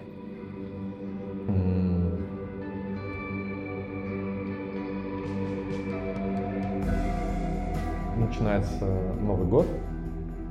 У меня потрачены все деньги, которые я заработал, потому что это первые заработанные деньги в Москве, и ты просто не знаешь, ну, типа, не умеешь управлять деньгами. Я до сих пор помню этот период, потому что в этот период э, трансформатор особенно начал лететь в, в космос, и там Парнягин что-то говорил о том, что я, я просто цитату помню, так вот вылетает. Э, он тогда говорил, что биткоин по 8 тысяч долларов это недорого, ребята, надо покупать. Ну, типа, вот он такую фразу говорил. И, и над ним все ржали в комментариях. Я прям помню, все такие, ну, Дима, блин. Что такое маржа? Вот. И начинается Новый год, я выгорел полностью, потому что полгода ты просто, я не спал, я работал как черт, вообще не... Но я очень хорошо научился продавать, общаться, у меня появился большой круг знакомств в бизнес-молодости, я научился зарабатывать деньги, но не было энергии больше заниматься маркетингом. Ну вот в том виде, в котором я это видел. я захотел себе найти наставника, человека, который мне поможет э, стать в чем-то профессионалом очень сильно. И в этот момент была битва бизнес-молодости. Кто знает битву бизнес-молодости? Кто был на ней? Кто видел ее? Вот, ну вот это та же история. Самый пик известности бизнес-молодости, вроде они тогда вообще поставили рекорд по количеству посещений их сайта, то есть аудитории, охвата, который у них был. И там в этот период и э, был, было два персонажа заметных, которые мне очень сильно нравились, которыми я такой думаю, ну, надо пойти личным помощником, хорошая стратегия. Пойти к сильному предпринимателю личным помощником. Их было двое. Мне тогда SMM нравился. Их было двое. Два автора реальных ВКонтакте. Таня и Саша Воловик. Таня Маричева, вот она сидит здесь. Вот, Саша Воловик был в доме Пети в битве бизнес-молодости.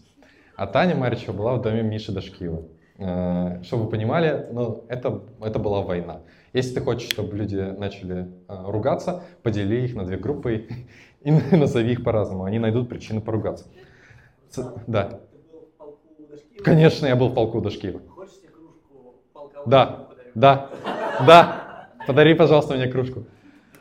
И что я делаю? В чем стратегия? Я говорю, Я пришел в дом бизнес-молодости к Саше Воловику и с дрожащей рукой ему говорит, да, я хочу быть вашим личным помощником, готов, готов работать бесплатно и так далее. И Саша Воловик меня очень мило отшивает. Я ему не очень был интересен, и он не увидел во мне моего потенциала. Я так себе объяснял это. Вот. А Таня, ну вот ее вообще сложно было найти.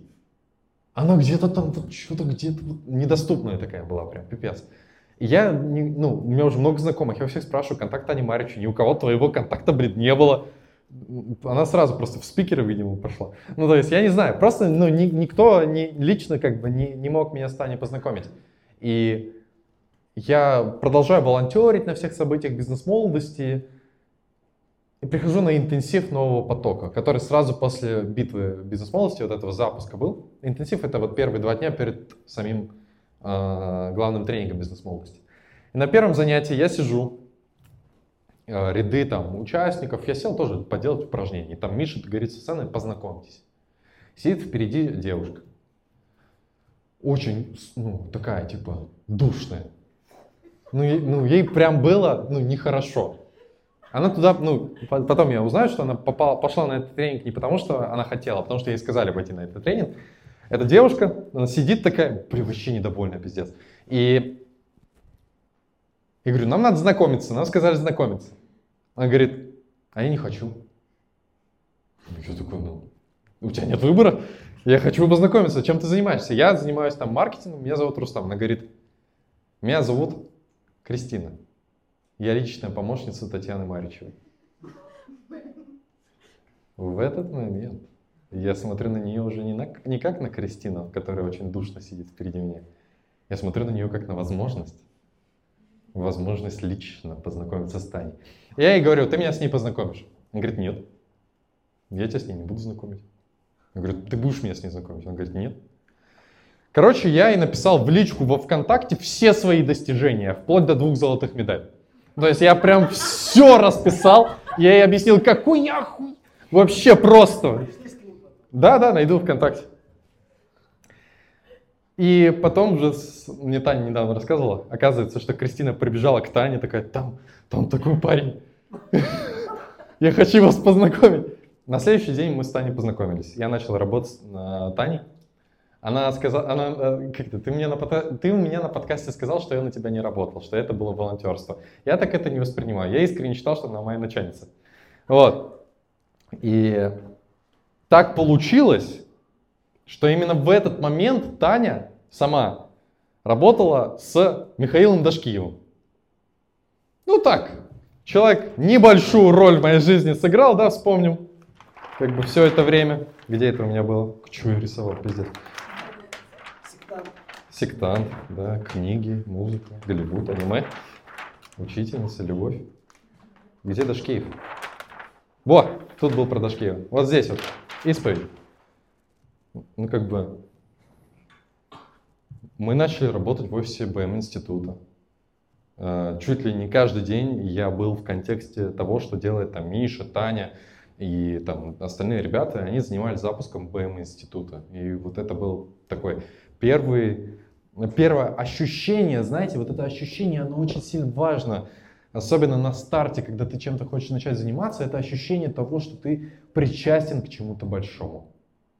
Ты можешь хоть типа полы мыть, но ты полы моешь там типа в офисе SpaceX, например. Да? Вот я себя так чувствовал, но я не полы мыл глобально.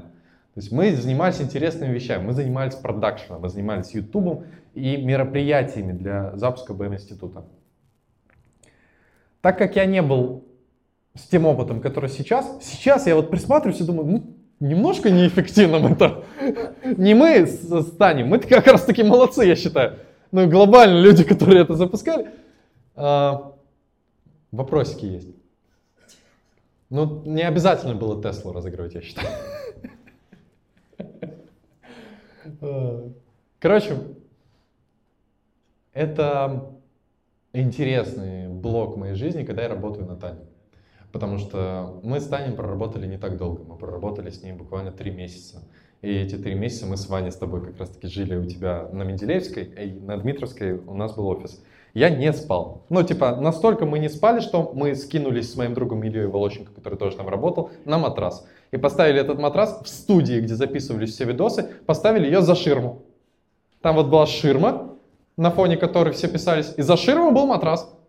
И мы там спали по очереди. Остановите свою фантазию. Так. Хотя Илюшка ничего. Вот. Ну и что? Это был пипец. Типа, я за три месяца заработал в Стане 50 тысяч рублей. Больше ничем не заниматься, у меня не было времени. У меня не было времени больше ничем заниматься. Я просто очень много работал. Как выстраивалась моя система мотивации? Я расскажу это в последний раз просто под запись для этой исповеди. Тань, прости, пожалуйста. Как выстраивалась моя система мотивации? Нам нужно было записать 20 интервью в студии э, БМ института, БМ института э, с 20 кейсами. Кого мы писали? Чтобы вы понимали, мою контактную книжку после этого. Гиттельман, Гребенюк, Косенко, Маричева, э, как его, Эквиум, не Эквиум, как его, Ларионов Женя, Кофе and the City, Сидорин, там мы познакомились с Зимой, Саладар, да, да, да, да. Короче, 20 интервью, поняли список. А, мы это должны были за две недели сделать. Отснять, смонтировать, цветокор, выложить, ну, все. И на один видос, и это выходит на канале Бизнес Молодости, миллионник. Типа, качество должно быть хорошим. И у тебя себес этого в смете, который Таня подала, типа, вот, это будет стоить столько. Один ролик стоил 10 тысяч рублей. Это оператор, это цветокор, это монтаж, это вот все. И это, если глобально говорить, это вот мы получим, получим за каждый готовый ролик. Мотивация Татьяны Владимировны. Слушайте внимательно. Рустам, ты должен это сделать. Я говорю, как? Как-то. Вот берешь 10 тысяч рублей, делаешь за 6. Видишь? Разница сколько? 4. И из разницы 4 2000 твои.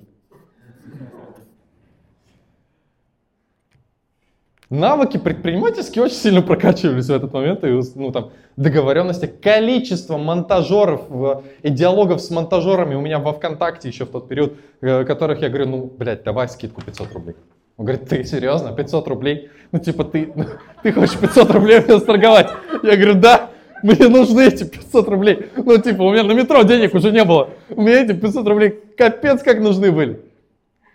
Эти две недели это был полный пиздец. После этого я первый раз в жизни начал делать презентации, потому что у нас, что было? У нас были мастер-классы в это был запуск «Вызов времени» назывался. И мы делали чуть ли не каждый день или через день. Были различные мастер-классы, где разные ребята выступали. И Таня тогда научила меня делать презентации. Первые в жизни презентации делал именно с Таней. И мы с Ильей их делали. Я делал прототипы и дизайны, и Илюха делал дизайн и прототипы. В итоге мы сошлись на том, что я хорошо делаю прототипы, он делает крутой дизайн. И, короче, это продолжалось что-то месяца два. Мы очень плотно работали, очень много работали. И все это, наверное, сложилось в одну такую очень... Ну, Миши здесь не было. Типа мы с ним вообще особо не взаимодействовали, взаимодействовала Таня. И тоже чуть-чуть. Что происходит? Таня мне говорит, у меня есть идея. Честно, не помню какая. У нее была какая-то очень крутая идея. Она говорит, хочу сделать презу для Миши, чтобы мы показали эту идею, Мише презентовали. Ты помнишь это? Я не помню, в чем заключалась идея, но я помню, как мы делали эту презентацию. Это был разъеб. Короче, мы с Илюхой тогда такой транс словили от всего происходящего. Мы реально часов 40 делали эту презентацию безостановочно. Вообще. Мы сидели в офисе БМ института и не спали делали эту презентацию. Блять, какая она была крутая. Короче, смотрите. Слайд открывается. Слайд открывается, вот слайд. И у него появляется заголовок. И этот заголовок, он серый. Серого цвета заголовок. Но мы настроили анимацию, что этот заголовок, он вот появляется, и вместе с тем он начинает еще и типа появляться уже неоновым цвете. Типа он дважды написывается. Понимаете, о чем я? Да, да, прорисовывается. Это же разъеб. Потом, типа, он не просто текст был, а он еще подчеркивался снизу. Тоже сначала серая линия, а потом она становилась неоновой. Каждый раз, когда появлялись пунктики с тезисами, они не просто появлялись просто так. Это было анимировано. И когда ты говорил о тезисе номер два, тезис номер два горел неоновым цветом, а первый уже серым. Мы это сделали в Google презентациях. Это был разъем. Ну, то есть, это было слайдов 15 глобально, но, но это было так круто. Мы так кайфанули, я так гордился за эту презентацию. И я помню, в Чехане на проспекте Мира сидит Миша, Таня справа от меня, справа еще сидит э, Чижевская Влада, Дашкиева ныне, и я. И мы показываем эту презентацию. И Таня показывает эту презентацию. Миша ее кликает. Ну, Миша такой тык-тык-тык-тык, прокликал ее. Идея ему не очень зашла. Но он сказал, что ему зашла презентация. И в этот момент Миша связал. Есть Рустам, и он делает презы. Дальше это сыграет свою роль. После этого Таня э, решает э, сделать запуск с э, человеком, которого зовут Олег Шарпат, и он был основателем компании, является компанией Shine, которая занимается путешествиями. Это был наш первый в жизни запуск. Мы тогда не знали, что это так называется. Мы читали книжку Джеффа Уокера «Запуск» тогда в первый раз. И что мы продавали? Мы продавали кругосветное путешествие по всему миру за 90 дней стоимостью 3 миллиона рублей. Вот мы запускались на этом. Мы что-то там 1300 потратили на рекламу, и в итоге он сделал две продажи. То есть мы, я помню, что это было очень даже успешно. Но после взаимодействия с Олегом Шарпатом я первый раз в жизни, не знаю, у вас было такое или нет, я первый раз в жизни почувствовал нервный тик от звука WhatsApp. Когда в WhatsApp приходит уведомление, такое лучше, блядь, не приходило. Просто шел. Вот такое состояние. Было? Было. И в этот момент мы с Таней расходимся. Э, я не помню, как это произошло. Это произошло как-то... Ну, мы, мы шарпатом занимались, и что-то в какой-то момент, типа, просто там заканчиваю проект. Типа, ну, за, за, заканчиваю последние детальки, мы там чем-то другим занимаемся. Ну, я начал заканчивать этот проект, и мы с Таней разошлись. Э, вот, это мой первый год в Москве, короче. Это было очень много разных ну, событий, просто так сумбурно все происходит. Это вот я так жил первый год в Москве. Ребята, еще впереди 6 лет. Ну, как бы, еще очень много событий было.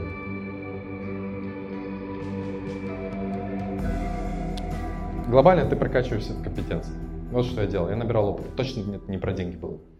И так получилось, что мы в офисе БМ-института познакомились с некоторыми ребятами, и вместе с Ильей, вот как раз таки, с которым мы делали эти презентации, мы а, основали маркетинговую компанию после этого. Эта маркетинговая компания называлась очень прогрессивным названием S&M. S&M. Sales and Marketing. Йо. Вот это нейминг, да? Я придумал, кстати, вроде. Логотип был сделан в Логастере. Кто знает Логастер? Вписываешь название, и он тебе генерирует шаблонные логотипы.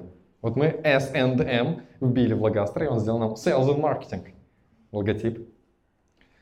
Вот здесь началась веселуха. А, веселуха началась следующее, то что осенью второго года жизни в Москве ко мне обращается команда Миши и говорит, типа, давай ты будешь делать нам презентации.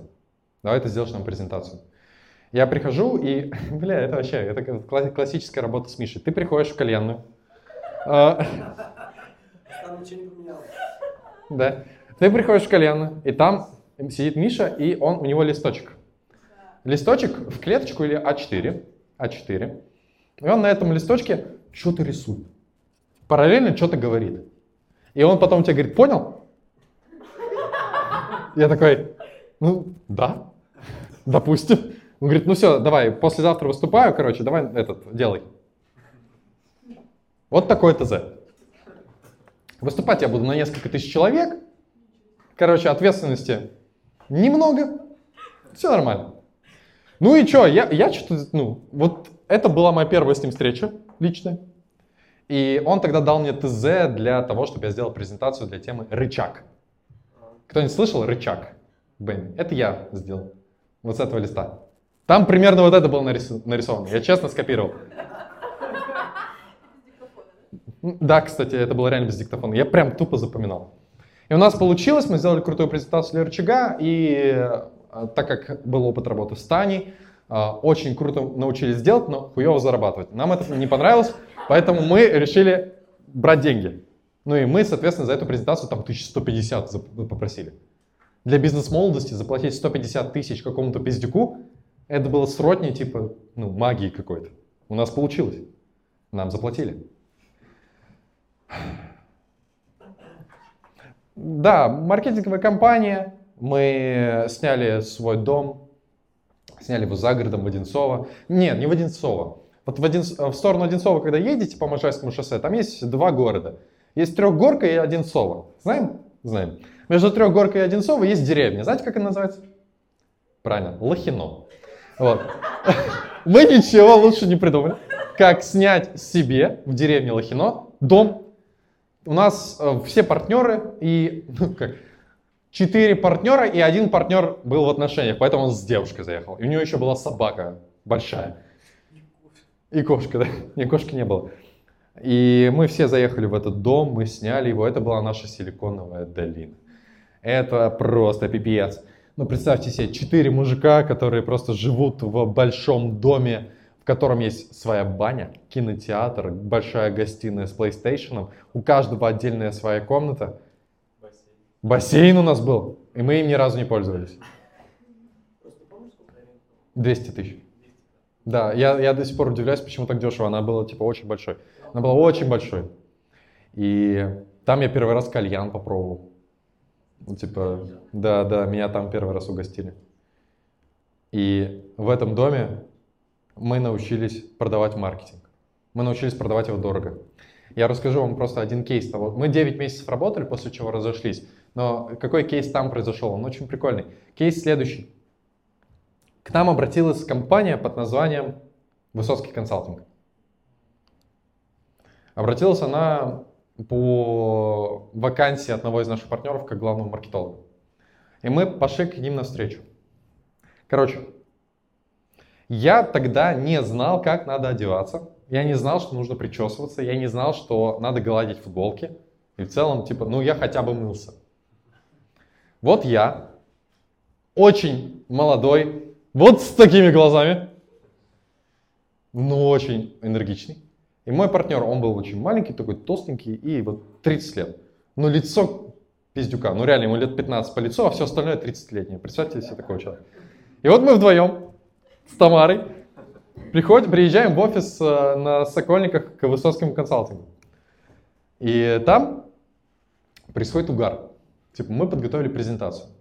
Мы а, научились продавать маркетинг дорого те, кто занимается маркетингом. Как продавать маркетинг дорого? Ты не должен продавать услугу, ты должен ну, показывать смету там услуг и действий, которые ты делаешь. То есть мы расшивали большую смету того, что мы будем делать, очень все серьезно и так далее. И у нас получалось там, не знаю, 1500 типа работ, там сайты, не сайты, воронки, не воронки ну, там услуги этого специалиста, этого, аналитики, не аналитики. Короче, мы прям тех спецов там всех вшивали в услугу по маркетингу, и у нас получалось 1500. Но потом мы говорили, потому, ну, так как мы как бы работаем в белую, мы как бы с вас еще ну, налоги сверху, да, поэтому умножаем это все на 10%. Они спрашивают, почему 10%? Вы что? Ну, типа, не на УСН?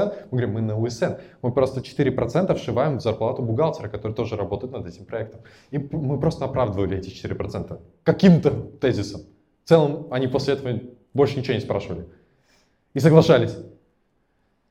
Короче, я вот с такими глазами, с э, презентацией без дизайна, просто с очень уверенным лицом и такими сметами за месяц продал на несколько миллионов рублей Высоцкому консалтингу маркетинговые исследования. Мы с ними дружим уже много лет, но они до сих пор не могут мне простить этого. Они каждый раз на меня смотрят, вот Евгений Фролов, скоро на подкасте у меня будет. Он каждый раз, когда вот он на меня смотрит, я прям чувствую, сука, я тебе заплатил 2,5 миллиона, что ты, блядь, сделал? Ну, типа, как ты это сделал? Как ты мне это продал? Но для них это... Они, они мне сказали потом, что для них это было просто, как бы, благодаря мне они научились выбирать подрядчиков. И они поняли, когда подрядчик пиздит. Я не врал. Честно. У меня было какое ощущение? Я-то, ну, не маркетолог глобально. Я просто активный. Типа, но за моей спиной там, типа, по словам партнеров, были просто, ну, вот такие опыт, там, знаний и так далее. Но он работал в институте, он же точно гений. Оказалось, что это не так. Я продал, мы не сделали обязательства. Это было грустно. И в целом весь проект выживал на том, что мы делали презентации для Миши. Типа презентация Миши, он там заплатил нам 150 тысяч, что дальше? Надо найти еще 50, чтобы заплатить за дом. Вот. Это было так. Потом что происходит? Миша зовет меня делать презентации для цеха бизнес-молодости. А, в этот момент мы очень плотно тоже взаимодействуем, работаем, и он начинает видеть во мне какие-то проявления того, что что-то есть в этом молодом пиздюке. И он меня там спрашивает, я помню, мы едем на его этом С-классе, сидим, и он на меня смотрит такой, Рустам, что ты вообще здесь делаешь? Он так на меня смотрит, типа, типа, он типа, не понимает мотивации моей. Ты что здесь не зарабатываешь, у тебя вон там, ну, что-то маркетинговая компания, ты что здесь делаешь? Я сказал ему, что я нахожусь там, где происходят сильные изменения и точки, где вот собирается сгусток энергии, потому что там происходит что-то магическое, я об этом учусь сейчас. Я знаю, что я набираю опыт. Он такой, м-м, хорошо. И все. Это, это максимум разбора от Миши, который я получил за свою жизнь. А, вот. Вы как вообще, нормально? Живы? Все, все хорошо? Нужно делать перерыв? Не нужно? Все хорошо? Продолжаем, да? Замечательно. Мне было в этот период 19 лет. Я, честно вам скажу, без шуток, определение, формулировки личные границы я узнал только в 21. Понимаете? Вы не понимаете.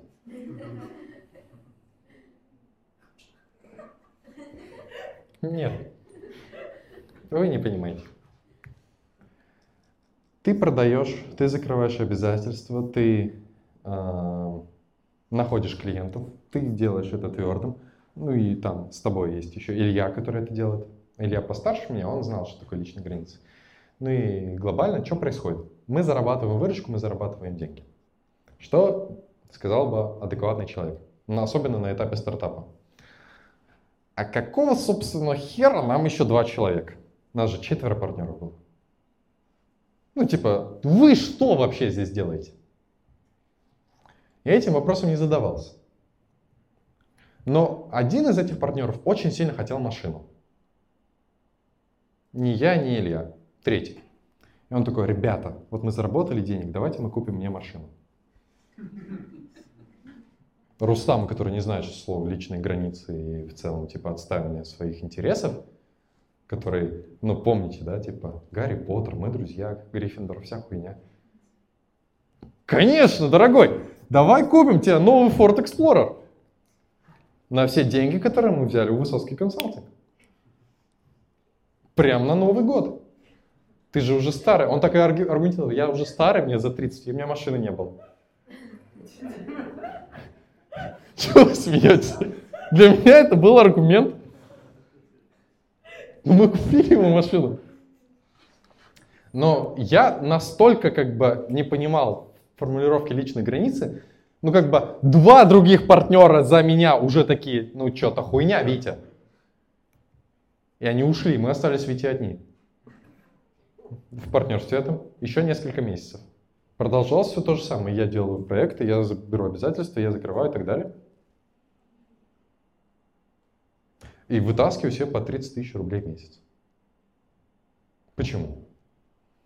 Потому что у нас было два направления, типа те проекты, которые я делаю, и те проекты, которые Витя делает. Те, которые проекты Витя делает, он как бы не справляется у нас возвраты.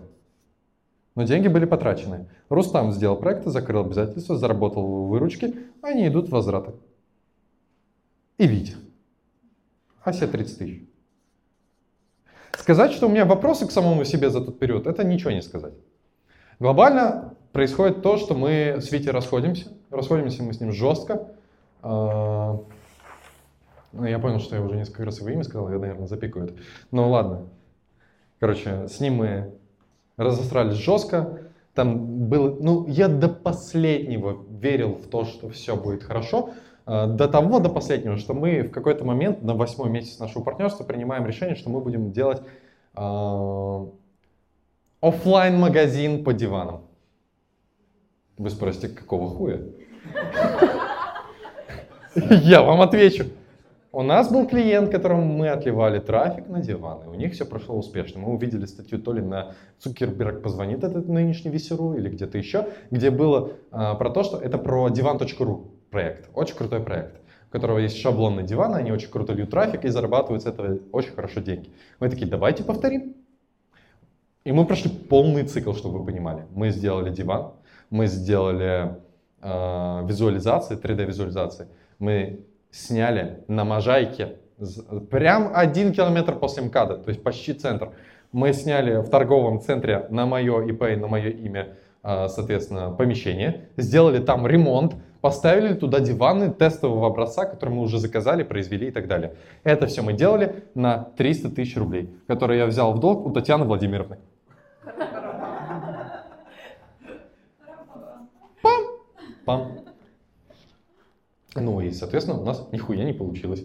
Ну, это был отвратительный шоурум, это было место, где офлайн продаж вообще нет. Вообще смысл был делать офлайн шоурум там, вообще понять не имею. Маржинальность была очень плохая, лидов не было, ничего не работает. Что было? Отсутствие 300 тысяч рублей. И обязательства мои. Добро пожаловать, это мой первый кассовый разрыв в моей жизни. И его должен был Татьяна Владимировна. Я до сих пор помню ее звонки.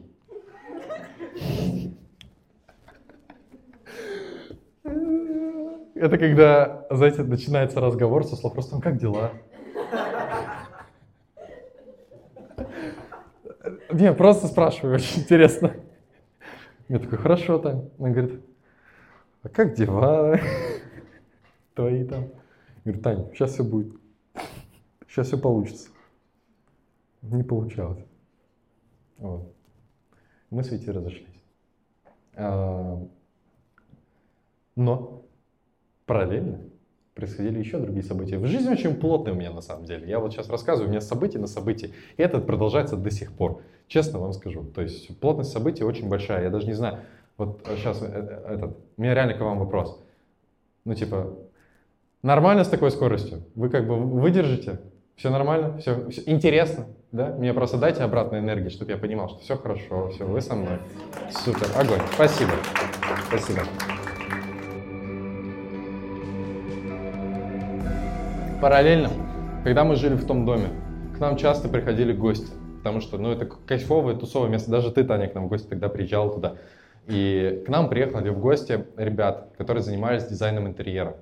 А, мы с ними познакомились, мы начали с ними общаться. И так получилось то, что а, в период партнерства с э, вот, по этому маркетинговому агентству и диваном я а, начинаю строить отношения с э, девушкой, которая занимается дизайном интерьера там.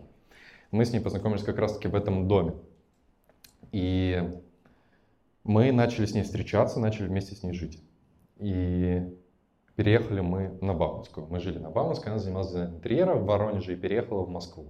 Переехала в Москву, и у нее ну, в этот момент а, есть три там, или четыре года работы дизайнером интерьера в Воронеже, достаточно успешные. А, у нее есть несколько сотен тысяч и офис а, на 40 квадратных метров на Бауманской в Централ Ярде, напротив гастрофермы и Барвихи, которые там находятся, Нижняя Красносельская, дом 35, строение 59. И есть, соответственно, этот офис, который разделен вот здесь прозрачно кабинет собственника. Дверь. Все, вот она открывается сюда, вот сюда открывается. И есть она, я, отсутствие клиентов, офис, и мы начинаем строить отношения. И я, чтобы вы понимали, на этот момент все еще не в курсе, что такое личные границы.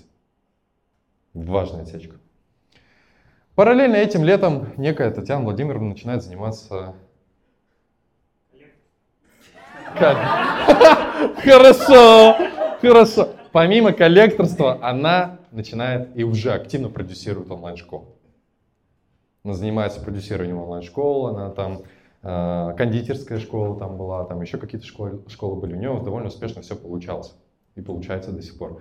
И в какой-то момент, это же было по факту в августе где-то, Татьяна Владимировна у меня такая, Рустам, надо встретиться, мне нужна там что-то преза. Ты же можешь презу? Я говорю, могу презу. Ну приезжай. Я приехал, мы сидим э, с Таней у нее дома, она достает почему-то из духовки тортики сыроические. Я до сих пор это помню. Так а нахер ты оттуда их доставала? Я вообще не ебу. Это к тебе вопрос, а не ко мне.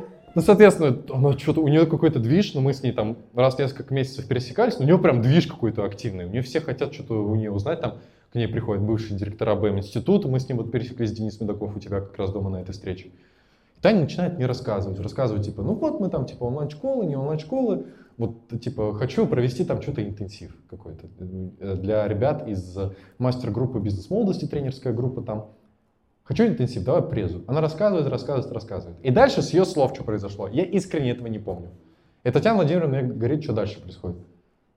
Он говорит, ты меня слушаешь? И говоришь, так это же не интенсив, это же целый двухмесячный курс. Так зародилась школа продюсеров. Школа продюсера. Татьяны Маричевой. Все благодаря тебе, да? Абсолютно верно. Так а зачем мы здесь собрались? Вот. И, соответственно, все произошло как? Я для Татьяны Владимировны делаю презентацию вебинара. Ее первого вебинара школы продюсера полностью. А, я даже помню, что забрал а, для этой презентации в, то, в те дни, забрал у Тани ее детские фотографии, чтобы отсканировать и вставить в слайды. Они до сих пор у меня. Если ты какие-то фотки не можешь найти, здравствуйте, я их тоже потерял. Вот. Мы делаем эту презентацию этого вебинара. В, этот момент я первый раз в жизни открываю Бизон. В этот раз первый раз в жизни я ну, как бы прохожу всю этапность э, именно до э, открытия продаж на вебинаре вместе с Таней.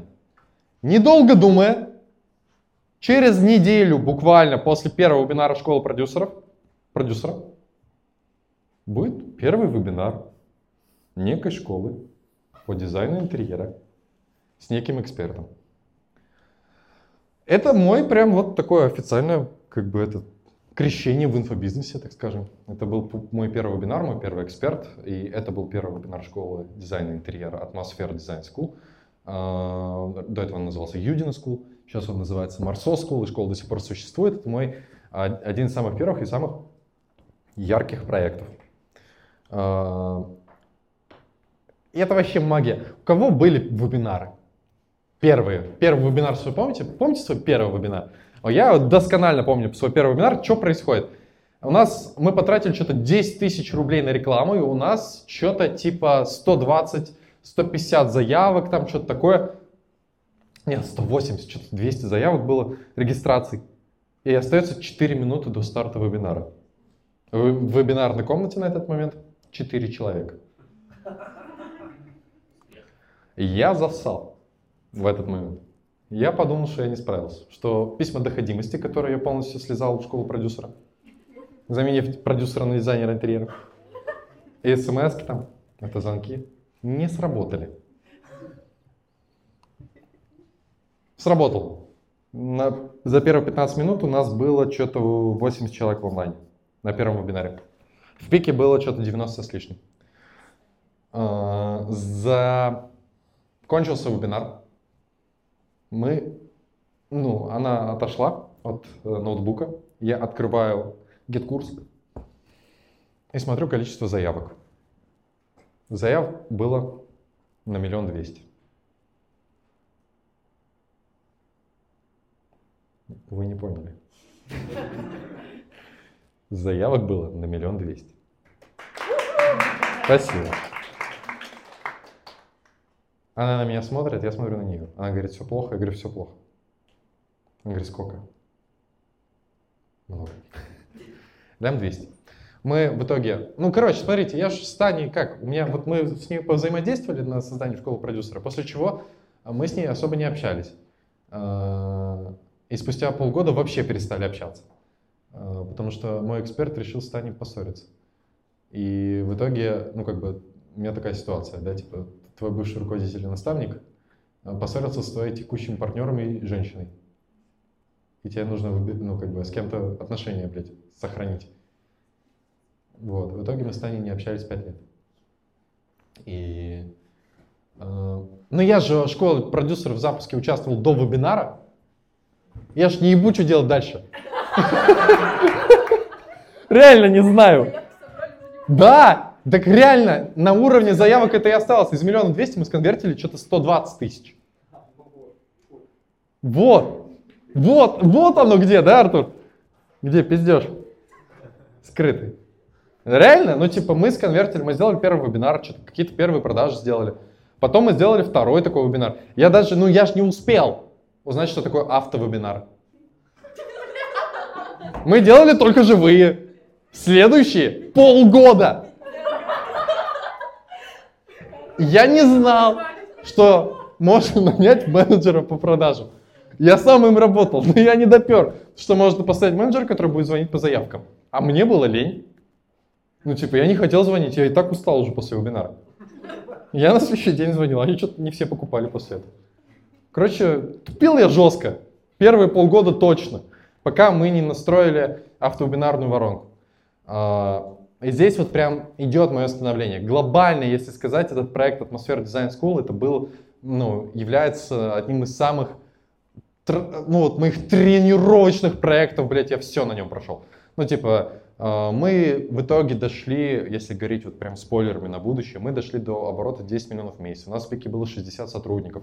У нас там был отдел продаж, который я полностью выстроил несколько раз, там 10 менеджеров, скрипты, а- а- автоматизация, трафик. Все было прожито, и, ну, сколько крови и сколько бессонных ночей было пролито на этом проекте, просто не считать. Мы этот продукт, блин, по дизайну интерьера переписывали каждый раз, когда закончили писать его. Это вообще гениально. Типа ты, зака- ты делаешь трехмесячный продукт. Первый раз мы делали его, конечно же, полгода. Первый поток был не супер доволен этой новостью. У нас не было выбора, мы ссорились. Вот. Потом, когда 6 месяцев прошло, я смотрю на этот продукт и такой думаю, ну он же хуевый. Надо переделать. И мы решили трехмесячный продукт сделать, правильно, шестимесячным. И этот шестимесячный продукт мы писали сколько? Год. Потому что мы продолжали ссориться. Ну, типа, кто делал бизнес в отношениях, поднимите руку. А Вы такие все молодцы. Вы такие все мудрые. Я что-то нихуя этого не понимал. Мне никто не объяснил, что так не надо делать. Тяжело было. Мы реально ссорились. Очень сильно. Постоянно. Это были очень тяжелые отношения. И при этом я не скажу, что типа а, я не виноват там и так далее. Там глобально оба молодцы. А- а- Одна типа, ну, она на 4 года меня старше, она была замужем, у нее очень большой опыт, а у меня это вообще первое отношение. Ну, глобально. Те 7 лет не считаются, как бы, так- такое ощущение, да? Ну, там, типа, до отношений-то и не дошло, как в итоге, да? И мы очень много ссорились, это, это было очень тяжело. Глобально это все приходило в то, что, типа, ты ничего важного не сделал, а я такой, ты меня обесцениваешь. Ну и вот это вот по кругу полетели. Истерики мои, ее, все вообще было. И вот в этой любви создавались продукты.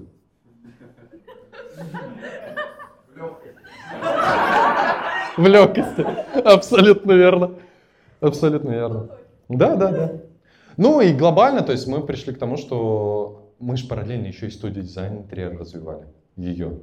А, Студия дизайн интерьера развивалась абсолютно параллельно школе. И мы дошли там до того, что, а, короче, мне что-то пришла идея, и я дал задачу тогда уже своему помощнику, типа, напиши, пожалуйста, всем блогерам, что мы готовы делать там по бартеру дизайн интерьера.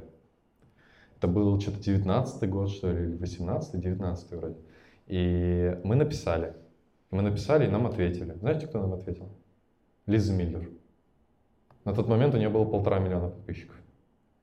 И мы начали делать ей квартиру. И мы делали квартиру не а, бесплатно. Мы делали по себестоимости. А маржу по ее смете стоимости в ко- коммерческом предложении ее интеграции разделили на количество интеграций, которые она может сделать. В итоге получилось, что наша маржа там типа на 4 интеграции у нее в сторис в течение создания этого дизайн-проекта и реализации его. Когда мы начали с ней работать, ей понравилось, как мы это делаем, и она нас порекомендовала своей подружке. Эта подружка оказалась Лерчик. А потом, после того, как э, Лерчик с нами начал работать, э, к нам обратилась Ботановна. А после Ботановны Левинцева. После Левинцева еще кто-то. Там их дохуя было, короче. Но я никогда не забуду, что такое интеграция дизайна интерьера для аудитории мамочек. Это пиздец. Короче, мы с одного сторис упоминания, просто упоминания, даже без призыва подписаться от Лерчик, тогда получили за сутки 17 тысяч новых подписчиков и что-то 300 заявок на дизайн проекта. После вот этого действия и, ну, конечно, очень активной работы моего партнера по школе, и у меня как бы доли в студии дизайн это особо-то и не было. Мы просто в одном офисе сидели. Ну, как это, как девушке не помочь, да? А, но она большая молодец, она как дизайн интерьера очень профессионал большой, действительно делал крутой и делает крутой дизайн интерьера. Это очень крутая сейчас студия, одна из топовых. Видел недавно ее в списках, типа какие-то там независимые рейтинги топовых студий дизайн интерьера, она там в списке. А я помню, как мы с ней сидели как бы в офисе вдвоем и нанимали ее первую помощницу. И ну, тогда был сумасшедший рост сотрудников. То есть нас было в момент до интеграции человек 10. После этого ну, столько проектов, что практически на полгода вперед очередь. И мы там ну, дошли в итоге до того, что у нее был офис э, отдельный студия дизайн интерьера на 800 квадратов, и у нас э, у школы там на 120. Э, напротив артплея. Кто знает, что артплей это центр там, дизайна интерьера в России, то вот в России, в Москве в первую очередь, да, ну и в России, наверное вот у нас был там офис напротив, в Плутоне, в бизнес-центре. И параллельно, да, мы ссоримся, создаем продукты и э, научились делать автоворонки, научились делать ежемесячную прибыль какую-то. И мы подбираемся... Да, я сейчас еще одну историю расскажу, и мы подберемся к теме, которую я никому никогда не рассказывал. В этот момент я работаю с Мишей, он меня с цеха позвал на МЗС, в МЗС помочь сделать презентации, там мы работали с командой Сережи Сокотсолос. МЗС это премиальная программа бизнес-молодости, которая работает ВИПы. Там был прикол, вот мы сейчас вспомним. А, это был последний поток МЗС, потому что после него бизнес-молодость закрылась, и это не потому, что я там работал. Вот, сразу просто озвучим. На моем потоке учился Аяц. Типа, а я чем занимался? Я был режиссером контента. То есть мне Миша сказал, 8 дней темы в любом порядке, как хочешь, спикеры, какие хочешь. Только меня и Пети должно быть максимум на двух занятиях. Ну, типа, чтобы мы отвязались, и ты там полностью с Сережей весь контент сделал. Ну, я этим и занимался. Параллельно развиваю свою школу, у меня там крутятся автовебинары, и я не сплю и делаю там презентации, помогаю и так далее. Тогда я познакомился там, с Яном Полмачинским, тогда мы познакомились с Аязом, он учился на этом потоке, и я договорился с Аязом, чтобы он выступил на сцене бизнес-молодости. Типа на последнем занятии э, этого МЗС а, мы выбрали тему «Капитал», и просто я отдал 4 часа сцены Аязу. И он выступил, он выступил и разъебал. Это было очень противно. Там же еще в МЗС, ну что противно в плане Аяза было, то что вот а, они показывали каждый раз в конце занятия рейтинг по заработку на потоке. МЗС, премиальная программа, и там типа миллион, два, три, кто-то три с половиной, а яс. И вот туда продолжался. И там какая-то сумма. Он всех бесил там. Он на все занятия ходил, такой прилежный очень был. Там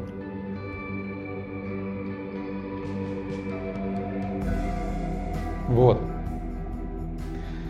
Короче, помним, да, у меня не было фигуры отца в жизни.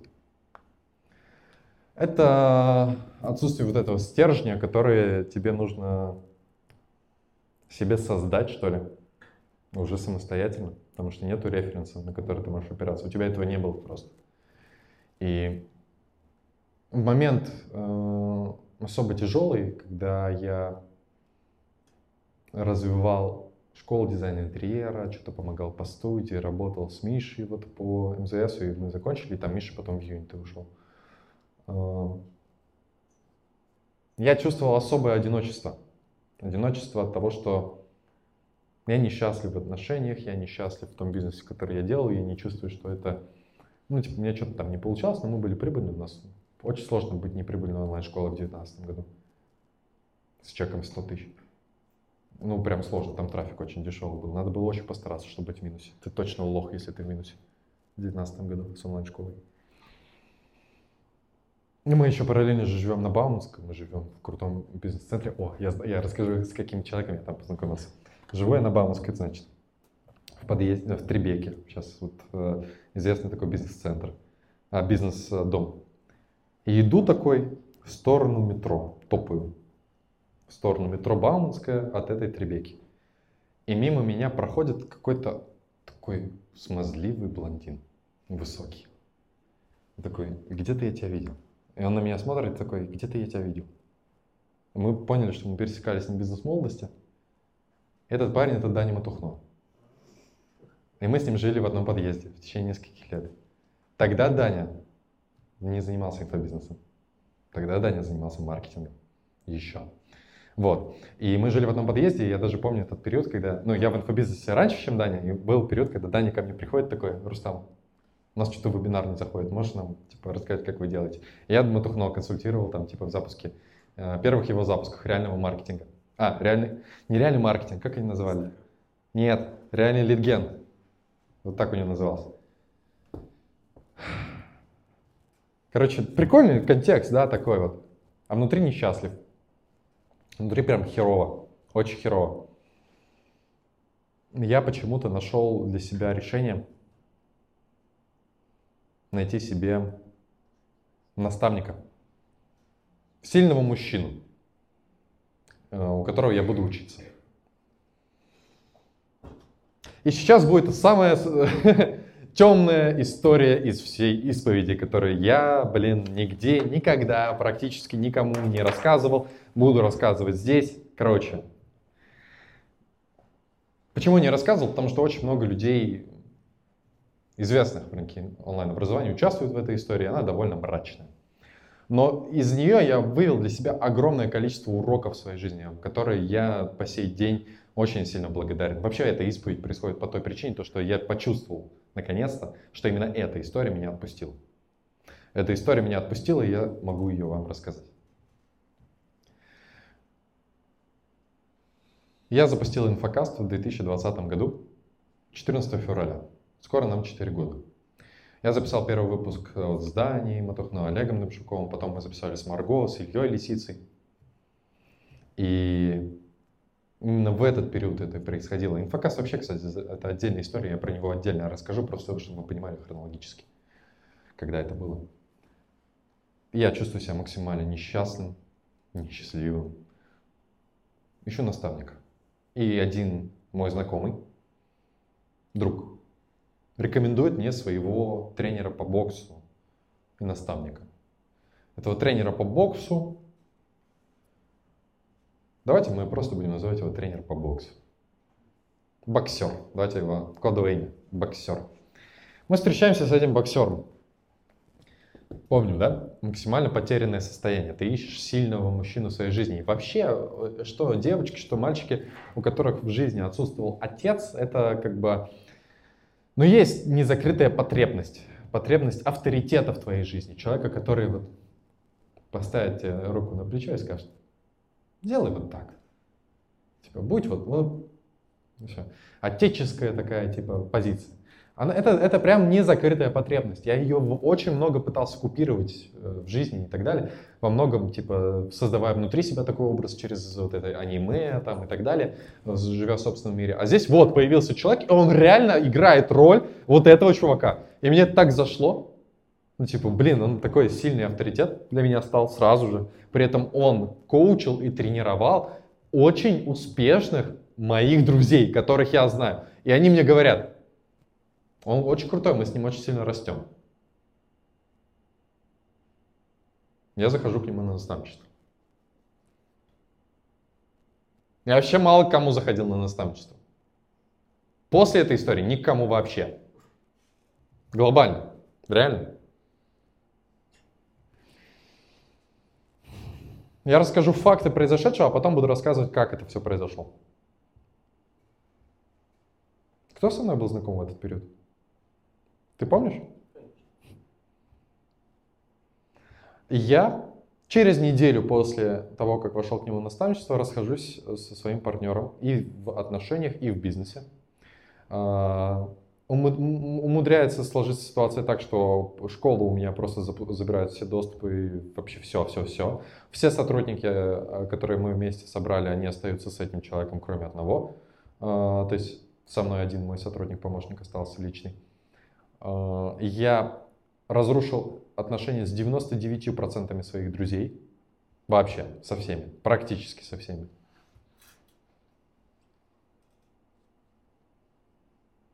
И я потерял все, вообще все. За месяц. Что произошло? После этой истории у меня есть абсолютная убежденность, что есть фраза «все люди хорошие, пиздешь». Реально пиздешь, потому что есть конкретная формулировка, называется психопат. Это же когда ну, у человека в коре мозга определенные штуки не работают. Ну, ему похер на других людей, он использует всех как инструмент. Ну, такие люди. Это вот даже какой-то этот ученый, который изучал психопатов, такой, типа, сканировал мозг там студентов и свой, смотрит на ска скан и видит, о, это реально психопат, оказалось, что это он. Ну, типа, реально такие люди есть. А есть еще такая штука, с которой я здесь познакомился очень сильно, называется газлайтинг. Я не знал, что такое газлайтинг. Но личной границы уже разобрался к этому моменту, но газлайтинг не знал. Газлайтинг я понимаю как. Я, мы тогда такую метафору поняли. Вот есть стол, у него есть ножки. Ножки. Представим себе, что стол — это ты и твоя жизнь. Ножки — это то, на что она опирается. На что опирается ваша жизнь?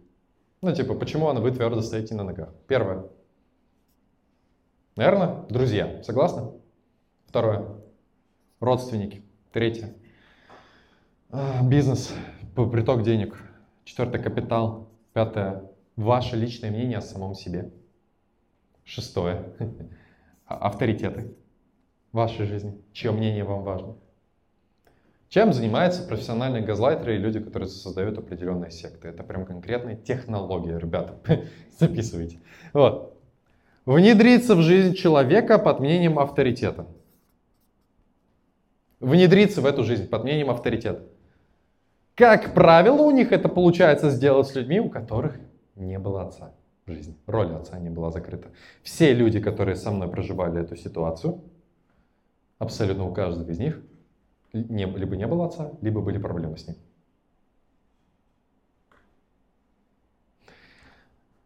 И для нас всех этот, это действие проходило. Дальше его задача спокойно и тихо в течение занятий с тобой на наставничестве каждую ножку потихоньку убирать. Это то, что происходило в моей жизни.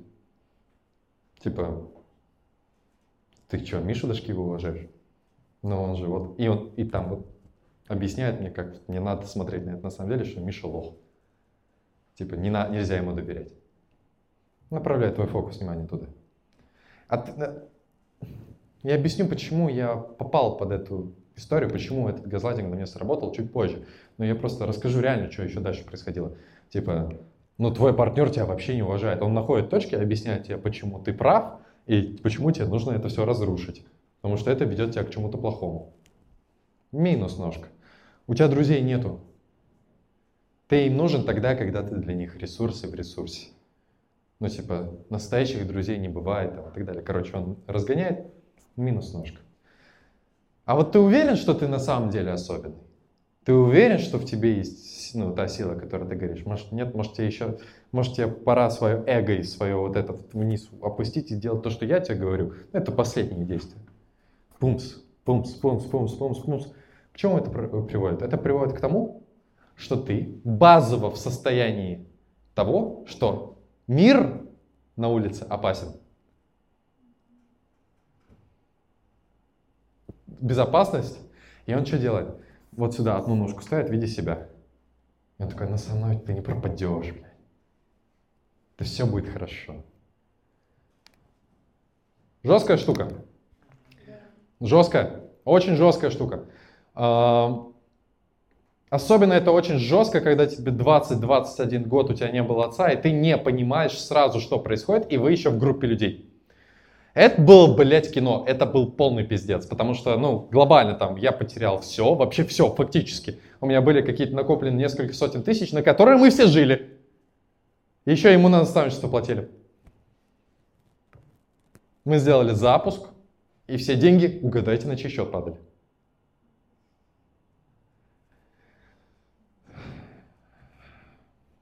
Блять, короче, надо это... Не, я не могу именно называть. Вы просто... Короче, вы знаете всех людей, кто со мной это прожил. Вы их знаете. Да нет, слишком много людей, не буду называть. Один из нас что-то начал подозревать. Он такой, ребят, что-то какая-то хуйня, я съебываю. Он съебался. Остались вот этот боксер, и нас осталось трое. Четверо. Нас осталось четверо, а вот пятый он сразу съебался. Самый умный оказался. И мы в этом аду, ну, мы в моменте, кстати, не чувствовали, что мы в аду. Мы чувствовали, что какая-то хуйня просто происходит. Типа с жизнями нашими вообще в целом. Мы жили тогда в Савеловском Сити, мы сняли одну квартиру на всех. На Дмитровской. Живем там что-то. Он еще бокс у нас учит. Что-то проекты запускаем, деньги зарабатываем, и они все ему идут. В какой момент я понял, что вообще хуйня какая-то? Знаете, в какой? Когда деньги закончились. я ему говорю, боксер, у тебя наши деньги, нам за квартиру платить, перекинь. Он говорит, Рустам, ты не понял, надо еще поработать. И в этот момент я такой, да не, хуйня. Мы сделали успешный запуск, гони бабки. И он такой, ты не понимаешь, я завтра приеду, поговорим. Мы сидим ночью. Три пацана и девчонка. Нет, четыре пацана и девчонка. Такие. Блин, ну а это еще знаете, как, блядь, происходит, сука, это ж вообще нахуй... М-м. Помните про обезьян, которые прыгают за бананом и их херачат водой? Эксперимент. И в какой-то момент водой не херачат уже, но обезьяны сами тащат назад вот того, кто прыгает, для того, чтобы водой не, оху... ну, не хуйнуло всех. Вот у нас та же херня происходила чисто. Кто-то из нас начинает сомневаться, он такой, ребята, что-то какая-то хуйня. И мы сами друг друга успокаиваем. Да, блядь, верь, работаем, у нас же есть мечта, там, типа, мы вместе придем к чему-то, и опускаем его назад. Он такой, ну да, реально, ну, что-то с пылу жару. Надо доверять ему. Иначе, как без доверия?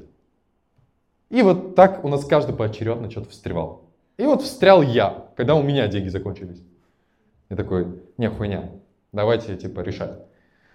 И мы, мы сыграли в игру, шахматы. Что за шахматы сыграли?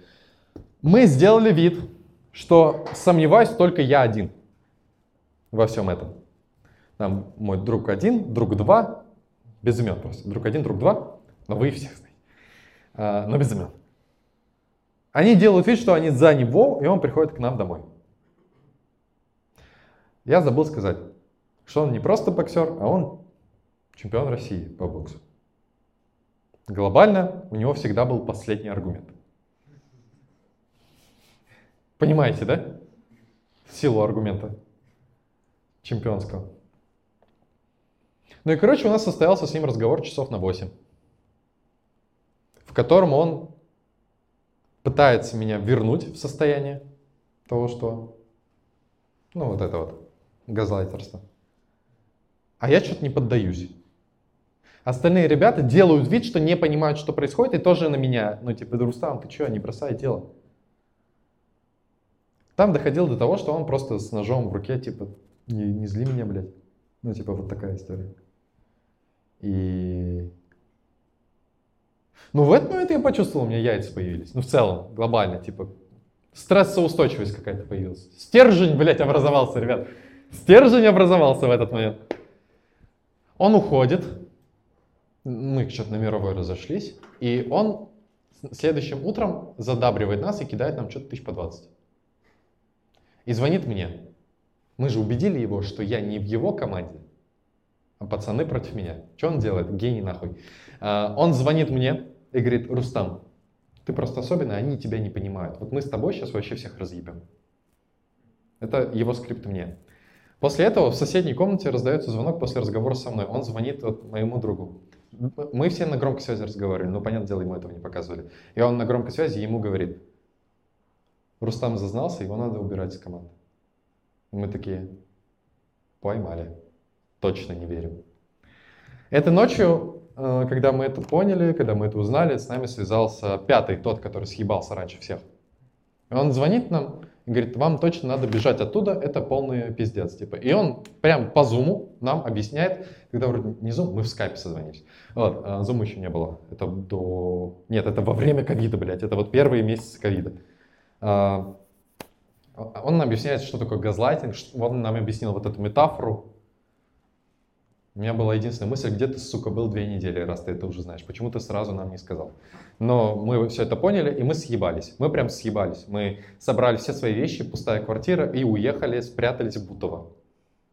В квартире бабушки одного из э, нас четверых. И следующее, следующее утро начинается. Мы проснулись. У меня 18 пропущенных звонков от боксера. И дальше я читаю WhatsApp.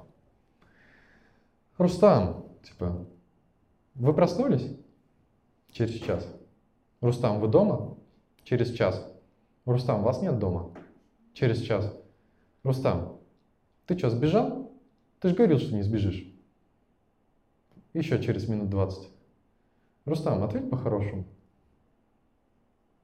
Еще через час. Рустам, смотри, я уже команду дал в целом. Типа, я знаю, где твой брат живет. Если э, тебе... Ну, посмотрим, что для тебя важнее. Там, типа, здоровье семьи или там вопрос, знаешь. Ну, угрозы, короче, начались прямые. У этого боксера еще был старший брат. У старшего брата был больше акцент. Я, кстати, ну, это они из Карчаева-Черкесии, у них э, акцент определенный в разговоре. Ну, и у старшего брата был больше акцент, так скажем, на южную часть нашей страны. И нам звонил его брат старший, тоже угрожал. Что происходит? Они взламывают там замки, они... Был, короче, была шу... Они выбрали жертвой меня, типа, то, что я как бы всех подговорил и всех, э, всех уговорил, что, типа, вот этот боксер нас наебывает. Поэтому они выбрали как бы точкой, кого, на кого надавить меня. Ну, это их была, наверное, главная ошибка. Я там был один из самых старших в этой структуре всей. И я справился с давлением. Но они что делали? Они ломали замки в двери квартиры этой и клали туда ММДМС. Почему ММДМС? Потому что в контексте нашей тусовки э, все знают, что я люблю ММДМС. Ну, типа, вот это тебе посыл такой. И ну, все закончилось на угрозах. У нас просто, ну, я на месте не стоял, я позвонил многим знакомым друзьям, пообщался с хорошими ребятами, и мне все объяснили, что нам переживать не о чем. То есть, там, типа, у нас есть доказательства на несколько лет тюрьмы для этого человека, и это несложно. Мы это все этому человеку по телефону объяснили, и он от нас отъебался. Но глобально что произошло? Это весь, вся история. Помните, с чего мы начали? У меня проект дизайна интерьера, бизнес молодости, я работаю с Мишей, там последний МЗС. Я там с Матухновым, мы живем там в одном ЖК, и там друг другу помогаем и растем. Четыре месяца у меня этого всего нет. Выжженное поле. Абсолютно. Полное одиночество. Тотальное. Без денег. В Бутово. Временно. В состоянии угроз постоянных от людей, которые, ну, в целом могут тебя отпиздить. Вот такой был период, вот такое было состояние. И давайте так, какие выводы я с этого сделал? Это очень важные выводы для себя сделал. Они очень сильно важны. С кем такие ситуации могут произойти в жизни? С кем? Первое, самое главное, с одиночками. Ты можешь не быть в одиночестве физически. У тебя могут быть друзья рядом, знакомые, еще кто-то. Но ты можешь быть одиноким. Когда у тебя нет родственников, с которыми ты держишь крепкую связь. Когда у тебя нет друзей, которые есть рядом. Когда у тебя вот этого всего нет. И ты сам еще вот внизу. Ты самый уязвимый человек, который только может быть. Поэтому надо, сука, уметь дружить с людьми. Поэтому, блядь, Джейсона Сетхэма включим, да, один волк сдохнет в лесу, а стая не умрет. Вауф, блядь. Это, блядь, на практическом опыте, ребят, я осознал этот инсайт. У меня вообще жизнь такая, я что-то туплю. Я автовеб узнаю, ну, типа, после многих живых вебинаров. Я как бы не учусь сначала, а потом делаю. Я что-то узнал, сделал, потом дальше ошибки, ошибки, ошибки, я об этом учусь. Здесь то же самое. Это очень важная, блин, мысль, ребята. Нельзя оставаться в жизни одному в плане без друзей, без родственников, без близких. Это опасная херня, особенно в Москве. Вообще без лишнего пафоса. Ну, типа, мир, в, мире есть плохие люди. И плохие люди не лезут к вам, когда вы окружены друзьями и не одни. Понимаете? Это первый вывод, который я сделал. Второй вывод, который я сделал. Я никогда никому не дам такой власти над собой, чтобы определять, какой я человек и кто я такой. Потому что почему его это сработало? Он повлиял на мою идентификацию, самоопределение. Я поверил человеку на том уровне, на котором вот это произошло. Не того человека туда впустишь, и все, пиздец. Я не впустил. А, я впустил, блядь. И вот что произошло. Это второй вывод, который я сделал. Я готов прислушиваться к любому мнению, но и никому никогда не позволю сказать, что, я, на что я способен или не способен, или какой или никакой я человек. Это же очень важная штука. Вот в этот момент у меня стержень этот и появился. Третье. Прочитай психологию влияния. Понимаешь, что такое газлайтинг, манипуляция, как это работает, природу этого. Мне, кстати, ну, в целом я очень благодарен этому тренингу. Да, да, А прекрасное наставничество на самом деле. Как бы э, эффективность его и как бы влияние на меня раскрылось в течение следующих лет, когда уже, когда появляются люди, которые пробуют тобой манипулировать там, и так далее, ты умеешь отставить свои личные границы. Ты не позволяешь э, газлайтить себя, потому что ты это, блядь, чувствуешь на, за, за километр нахуй видно. Потому что никто из них не настолько искусен, как этот боксер. Ну реально. Вот. Эту историю я никогда никому не рассказывал, потому что, ну, блин, кстати, удалось без имен. Это хорошо. Но я не рассказывал, потому что мне было стыдно. Мне было стыдно признать факт того, что я, ну, вот настолько проебался. Это я так чувствовал. А сейчас я что-то, ну, такой, да в целом и нормально. Я надеюсь, что те, кто смотрит сейчас и слушают меня, избегут этой ситуации в своей жизни. Я в своей жизни встречал потом этого человека три раза. Два раза в метро пересекались, прикол. И один раз в шоколаднице. И рядом с ним новое паство пиздюков каких-то молодых, которые его захлеб слушают. Страшная история, страшная. Очень страшная. Да.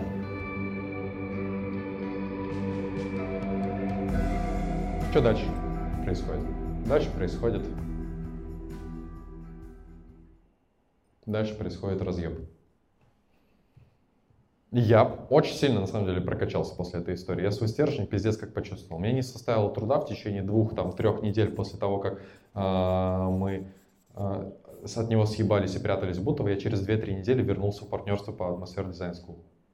То есть я вернулся в школу дизайна интерьера. Там на это, в это время она уже успела за эти 3-4 месяца найти себе какого-то горе-продюсера, который не мог э, налить трафика себе на вебинары. У них было по 10 человек на вебинаре, у них ни хера не получалось.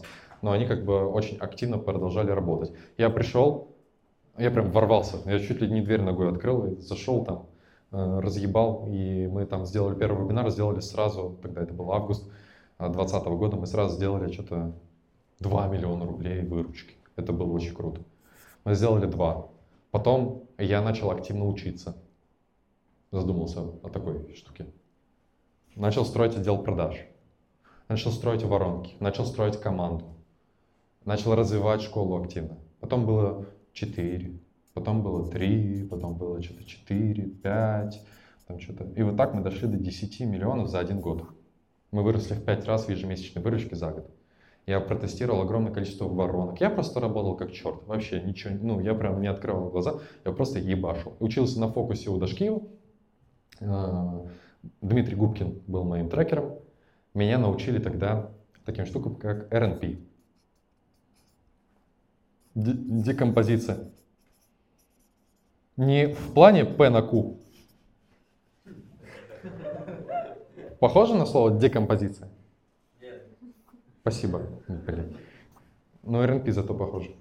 Я научился, я оцифровал всю школу нахер. Я все оцифровал. У меня план факты были практически у каждого сотрудника, вплоть до куратора. Реально, у меня куратора был ежедневный план факт.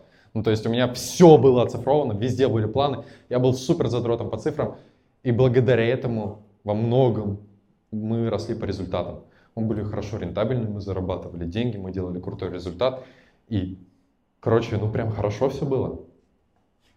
Но-но. Мы все так же ссорились. Ну, то есть все так же сложно было строить отношения и работу. И мы в итоге в течение, ну, мы не встречались больше. То есть это, знаете, и ты новые отношения строить не можешь, потому что ты в контексте жизни другого человека, с которым у тебя были отношения. Ты в целом, у тебя какие-то интрижки происходят, но ты никого не впускаешь. Но и проекта нового никакого не впускаешь, потому что ты внутри этого полностью реализуешься. В итоге мы принимаем решение расстаться. Ну, как принимаем решение расстаться? Я ее нахуй шлю, она меня туда же. Вот так и приняли решение. Вот. Неоднократно, а вот прям по 10 раз очень громко на всю улицу друг друга. Вот. Мы подключили медиатора, который поможет нам разойтись в этой школе. А, после медиатора, после этих медиаций медиатору понадобился психолог. Он так и сказал. Он говорит, нет, все, хватит, ребят, просто разойдитесь. Мы разошлись на определенных условиях. Как бы... Я в этот период, за этот год, я очень сильно прокачался именно как продюсер. Мы реально, мы делали автовебинарную воронку, которая продает автомарафон, автомарафон продает основной продукт. На уровне автовебинара мы окупали 77% затратов на трафик, на, на автомарафоне мы получали продажи типа, э, ну, за 20% стоимости от трафика. Это был вообще разъеб. У нас очень база росла, у нас отдел продаж там. У нас было, когда 10 менеджеров по продажам. Я, я считал вплоть там а, а, по эффективности каждого менеджера от полученной заявки до продажи. Я там понимал, я настолько преисполнился в понимании смысла вообще РНПшек и декомпозиции, что в какой-то момент я уволил 7 менеджеров по продажам из 10, у нас осталось трое, оставил тот же трафик, и мы выросли в два раза. Просто потому что я понимал, типа, эффективные и неэффективные. И очень сильно в этом прокачался. Ну, прям пипец. Очень сильно. Трафик, как мы гнали. Ну, у нас там 100 тысяч в день летело. Ну, то есть хороший бюджет или... Ну, не миллион в день, как некоторые. Ну, 1100 мы тратили. В целом, я думаю, если бы я сейчас продолжал эту школу заниматься, мы точно двадцатку, тридцатку вместе делали. Глобально это все к этому и шло. А, мы расходимся, и я как бы свой главный проект жизни на тот момент, мы его отпускаем в этой истории. Больше он ко мне никогда не вернется, и не вернулся до сих пор, и не вернется. Этот проект живет до сих пор, называется Marshall School, очень крутая школа. И еще одна причина, почему я смог эту исповедь наконец-то рассказать, почему я рассказываю всю эту историю, потому что я искренне и честно могу сказать спустя два года, как мы разошлись, искренне ей спасибо. Вот моему партнеру, э, с человеком, с которым мы строили отношения, у нас не получилось, строили бизнес, и он получился, потому что количество обид, которые у меня были к этому человеку, претензий, довольно, блин, правомерных претензий на самом деле. Очень большое. Но именно сегодня, вот спустя там месяц, наверное, последний, я могу сказать действительно, что если бы не этот опыт с атмосферой, я бы не занимался тем, чем я занимаюсь сейчас. И большое тебе спасибо, если смотришь. Вот. Что происходит в тот момент, когда из твоей жизни уходит главная девушка, так скажем, бизнес-партнер или девушка, ну, с которой ты строил отношения? Что появляется? У успешного, высокого, уже опытного, в 22 года, татарина. Правильно, у него появляются отношения. Это отношения, кстати. Отношения. У меня вообще, типа, рост в жизни связан во многом с отношениями. Очень сильно. Потому что, ну, вот, когда ты искренне любишь... Ребят, займите передние места. Пока-пока. Займите передние места, пожалуйста, кто еще точно будет до конца, потому что пустые на, на первом ряду плохо. А, отношения всегда являлись для меня, наверное, порталом в новую жизнь всегда, потому что на этом искреннем чувстве любви, э, ну, вы помните, да, типа, 7 лет там, типа, английский надо выучить. Я ее недостоин. Но сейчас не так. Но каждый раз какие-то трансформации происходят. Это была одна из них. Я очень сильно полюбил. Потом меня загостили через месяц. Ну как, что значит загостили? Мы встречаемся на годовщине месяца наших отношений. Я ее вижу в последний раз в жизни. Потом просто две недели мне никто ничего не отвечает. И потом берет руку, ну да, расходимся, все, пока. И через неделю выходит сторис, как она встречается с моим знакомым. Вот. На разбитом сердце я начинаю проводить разборы. Первый раз в жизни. Как маньяк. Разборы каждую неделю практически проводил, и очень хорошо получалось. То есть я провожу, у меня пипец на самом деле опыта, да, там типа школу построили, там типа газлайтер пережили, там типа с Таней работали, с Мишей работали, со всеми работали. Еще до, до переезда в Москву какой опыт там нагнался. И знаете, вот я такой сижу, я реально так часто себя ловил на мысли о том, что мне 33 или 23. Какого хера вообще? Такая плотность событий со мной происходит, и вообще что не так? И когда ты сидишь и слушаешь людей, ты даешь им обратную связь и разбираешь не потому, что ты какую-то там, типа, гений, блядь, и видишь, в чем их точки роста. Да нихера, ты просто это уже прожил сам. Ну, то есть, у меня такой фетиш, что, что ну, я как бы в разборах, когда разбираю, я говорю, как у меня было. Вроде нормальная история, да, типа, приходит человек, у него отдел продаж не работает, а я проживал это, я целый год там разбирался в отдел продаж, у меня получилось. Вот, типа, смотрю, что не работает, даю обратную связь, получается, круто. И так провожу разборы каждую неделю. У меня сначала пришло человек 8 что-то, потом 15, по 1000 рублей, потом по 2 500, потом по 5 что-то я собрал. Самым пиком было, э, когда я собрал 80 человек там по 5000 рублей, и за один вечер разборов или за два я сделал запуск наставничества на 4,4 миллиона. Потом, ну, это вот было буквально за месяц после расставания с э, э неким персонажем. Я улетаю на Бали лечить свое сердце. Успешно вылечил. Два месяца жил на Бали. Очень понравилось. Было очень круто. Это был октябрь, ноябрь 21 года. В декабре я возвращаюсь с одной единственной мыслью. Я хочу заниматься инфокастом. Типа, хочу развивать свою сту- э, студию, снимаю офис. И беру инвестиции под офис чтобы купить лучшее оборудование, 4 Blackmagic, 4К, самый лучший звук, самый лучший кадр, сейчас заморачиваюсь. Кто смотрел инфокаст в тот период, точно знает, там Коляс был у меня в гостях, первый раз Пыриков был в гостях. Вот в этой студии, вот я ее построил, снял офис. Это был январь 22 года.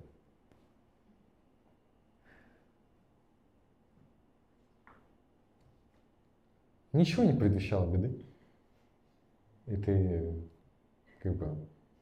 Я даже нашел способ монетизации. Я сделал свой курс. Я очень хорош в неймингах, вы знали? Знаете, как мой курс назывался? ОШСКБ. ОШСКБ. Онлайн-школа как системный бизнес, если вы не поняли. Вот. А компания это называлась API. Кто заходил со мной в один и тот же Zoom, наверное, видел Академию профессии инфобизнеса. Все время. Это API. это как раз с того времени Zoom и остался у меня.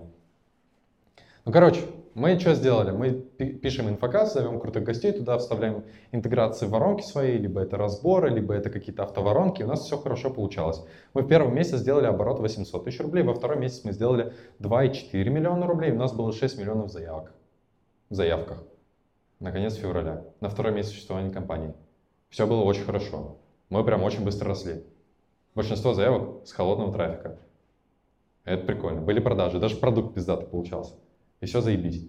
Мы принимаем решение в начале февраля, а, и решение звучит так. Хотим сделать свою конференцию. Когда? Сейчас. Все. 20, какое февраля? 25 февраля. Делаем конференцию. Назвали ее InfoConf.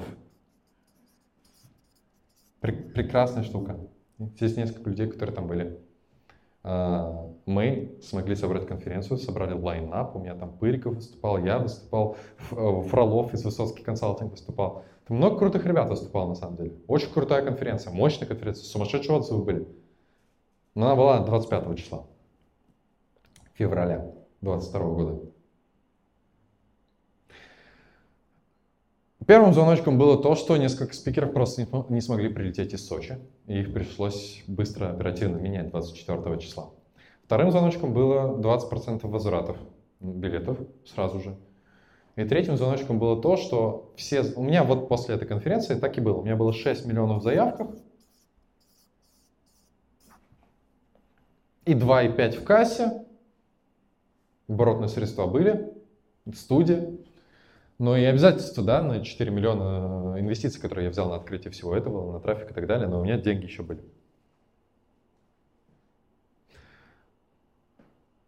СВО. Все заявки сказали, Рустам, у тебя онлайн-школа как системный бизнес, у тебя продукт, блядь, ну, то, что системный бизнес строится на холодном трафике. Какой нахуй трафик? У нас Facebook вырубили. Я такой, аргументированно засчитано. Из двух и пяти возвратов на два.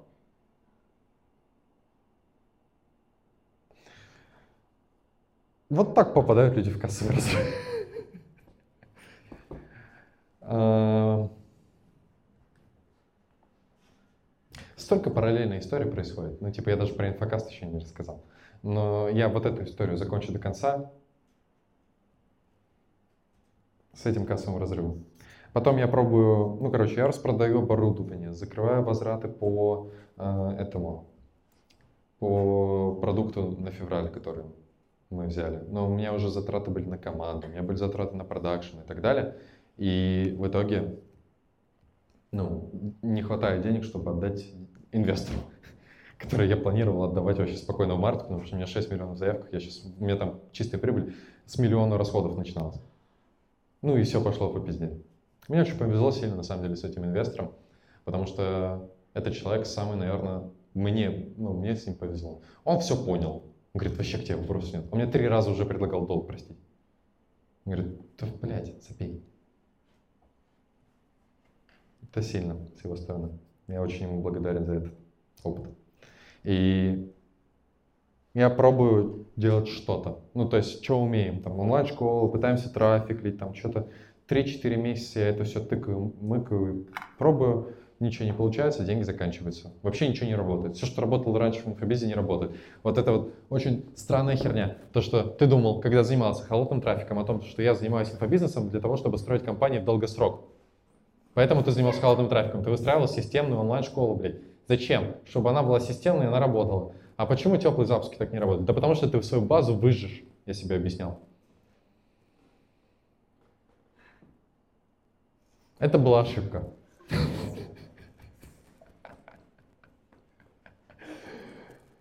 Ну, короче, ну, типа, деньги заканчиваются.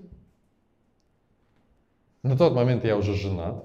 Это, это отдельная история, которую я расскажу. И это был май месяц, да, мы приняли решение же. В конце мая мы приняли решение, я переезжаю в Питер. Почему? Потому что там дешевле, блин. Аргументированно? Аргументированно. Я переезжаю в Питер. У меня кассовый разрыв ебейший. Вот это утро я вообще не забуду. Это что-то вторая неделя жизни в Питере. Я просыпаюсь, у меня что-то 64 копейки на карте. Я голодный. Дома нет еды. Спит жена рядом такая, типа, ну, требует ресурсов, как, так скажем, ну, типа, чтобы выжила тоже. Она как-то, ну, не сама себя обеспечивает тоже. Вообще, ну, как бы, моя жена это мой сотрудник в прошлом из этого проекта API. Как бы глобально API закрылся, и у нее работы нет. А, блядь, я вспомнил, чем я там дальше начал заниматься. Ты помнишь? Ой, это вообще гениально. Когда человеку вообще полный кризис, и он потерялся, знаете, что он делает? Ничего хорошего, блядь. Да, абсолютно верно. Я продал себе идею, что ну, надо вытащить себя из этой жопы. И хочется вытащить себя из этой жопы как можно скорее. Как, не, как чем, чем еще заниматься, кроме крипты в таком случае?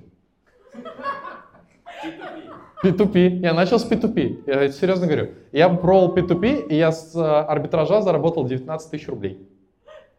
А потом я такой, сука, процент маленький за прокрутку. Я такой что-то смотрю какой-то ролик на ютубе, там трейдинг, и там что-то 20% капитала сразу. Я такой, ебать, давайте трейдингом заниматься. Короче, я еще пару тысяч долларов потерял на этом за следующий месяц. Я думал, минус хуже не может быть. Нормально. Это все про потерянность, опять-таки, да, это про то, что ты теряешь, ты когда не по своему пути идешь, но идешь по нему уверенно, это я. Это, это моя история. Это моя история. И был поворотный момент, когда я просто устроился на четыре работы одновременно. Я был проектом в Высоцком консалтинге. Ну, Evaluation Management уже они назывались. Я устроился туда проектом. Я устроился еще в несколько проектов проектом. Э, я был, я запускал воронку Димы Губкина, который был моим трекером на фокусе. То есть я всех своих подвез. Я что-то на, а, чисто на окладах 1500 за месяц сделал, но глобально я сдох за этот месяц. Но 1500 я сделал. На это я оперелся. Типа, можно опереться, встать крепко на ноги и продолжать работать, строить из этого что-то. И происходит магия в этот момент. На тот момент я выложил где-то 24 подкаста инфокаста, и вообще про инфокаст я отдельно расскажу, но на тот момент я выложил 24 подкаста инфокаст и не выкладывал уже около 9 месяцев ни одного выпуска после старта СВО. И мне пишет девочка Арина, она говорит, здравствуйте, Рустам, это, все команды смотрим ваш подкаст, такой хороший, можно с вами как-то пообщаться? Говорю, да, конечно, вы из какой компании? Она говорит, а я из GetCourse а. Я такой, можно пообщаться? Я в целом вообще не против. И я такой, спасибо, блядь. Вот. Мы назначаем созвон. Я сижу в Питере и общаюсь там с Глебом, Дашей, со всеми. Они все говорят, что не все команды смотрят подкаст, им всем так нравится. Давай предложи нам, как ты хочешь, чтобы мы с тобой работали. Я им сделал офер. Я им сделал офер, на который они согласились. Этот офер очень сильно повлиял дальше на все события, они уже вплотную связаны с инфокастом, я об этом расскажу чуть позже. Но как они согласились на оффер, это вообще пиздец. Вот вы поняли, да? В августе я снова встаю, сука, на ноги после полгода СВО. И вот в сентябре там GetCourse пришел. Мы общаемся плотно, все, ну там, что-то откладываем, долги что-то закрываем, все хорошо.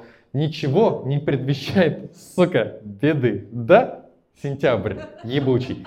Да? 21 число, сука. Здесь, после СВО, я принял для себя решение, что нельзя паниковать какой бы пиздец вокруг не происходил, нельзя паниковать. У тебя должен быть план, ты должен быть к этому готов. И в целом надо думать о том, чтобы, ну, типа, таких кризисах не попадать и быть готовым защищенным. Этому я научился. Ну, к этому моменту я не успел защитить себя, просто не успел заработать. Но я точно уже был более-менее спокоен. Чего не скажешь о моей жене, маме и теще. 21 сентября. Знаем, что было. Все помним. Новый праздник, да? Красный день календаря. Короче, э, мне организовала моя жена поездку в Саратов, а оттуда меня довезут до границы с Казахстаном. На границе с Казахстаном я ее пройду и буду жить в Казахстане. План был такой. Мы собираем все шмотки и сажаем, э, и закидываем все это в делимобиль. И берем его за 4000 до Москвы, чтобы оттуда поехать на самолете. Э, мы едем э, в ночь, там, в день, в ночь из Питера в Москву на заправке. Это, есть же большая заправка между Питером и Москвой по платке. Знаете, не знаете, большая заправка, блядь, она всегда вот одна и та же. Я там умудряюсь сбить знак стоп. Это вообще угар. Я первый раз в жизни попал в аварию, и попал в аварию я в знак стоп. Момент, когда съебывался из России. Еще более, как бы, другой, ну как бы, более красивой ситуации придумать невозможно. А я не знал, что когда в ДТП участвует знак, нельзя уезжать с места ДТП. Я реально первый раз в ДТП был. За рулем несколько лет. Я вообще не в курсе был. И мы поехали дальше. Едем вообще уверенно. Мы уже почти до Москвы доехали. Там осталось 80 километров, что-то 100 километров. И что-то прям, когда палатка заканчивается, там меня останавливают. Говорят, а вы ничего не хотите рассказать нам? Пожалуйста. Я такой, ну, есть что-то. Короче, мы обратно 300 километров с ними ехали. Прилетаем в Саратов. Самара или Саратов? Саратов. Саратов. Рядом с границей с Казахстаном. Меня забирают, от, отвозят до границы. Граница это уже трехкилометровая очередь из автомобилей на границе с Казахстаном. Там там пиздец был. Ну, типа, там не, люди уже двое суток могли в очереди находиться с детьми. То есть там мама от нас с тремя детьми в машине ехала уже к мужу, который в Казахстане, в этой всей пробке, и она не могла уснуть, потому что пробка по чуть-чуть двигалась, и она не спала двое суток с тремя маленькими детьми в машине. Там вообще страшные вещи я видел за это время. И вот я нахожу машину, куда меня подсаживают, чтобы пройти эту границу. Я сажусь, у меня остается буквально две машины чтобы я был на границе с Казахстаном. Угадайте, какое сообщение мне приходит в Телеграме. Рустам, мы согласны работать с тобой. Пишет мне GetCourse. Говорит, ты завтра в Москве сможешь с нами встретиться?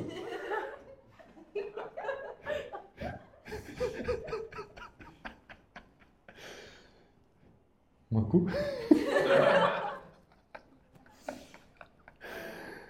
Звоню челу, который из Саратова меня привез, он говорит, отвези обратно.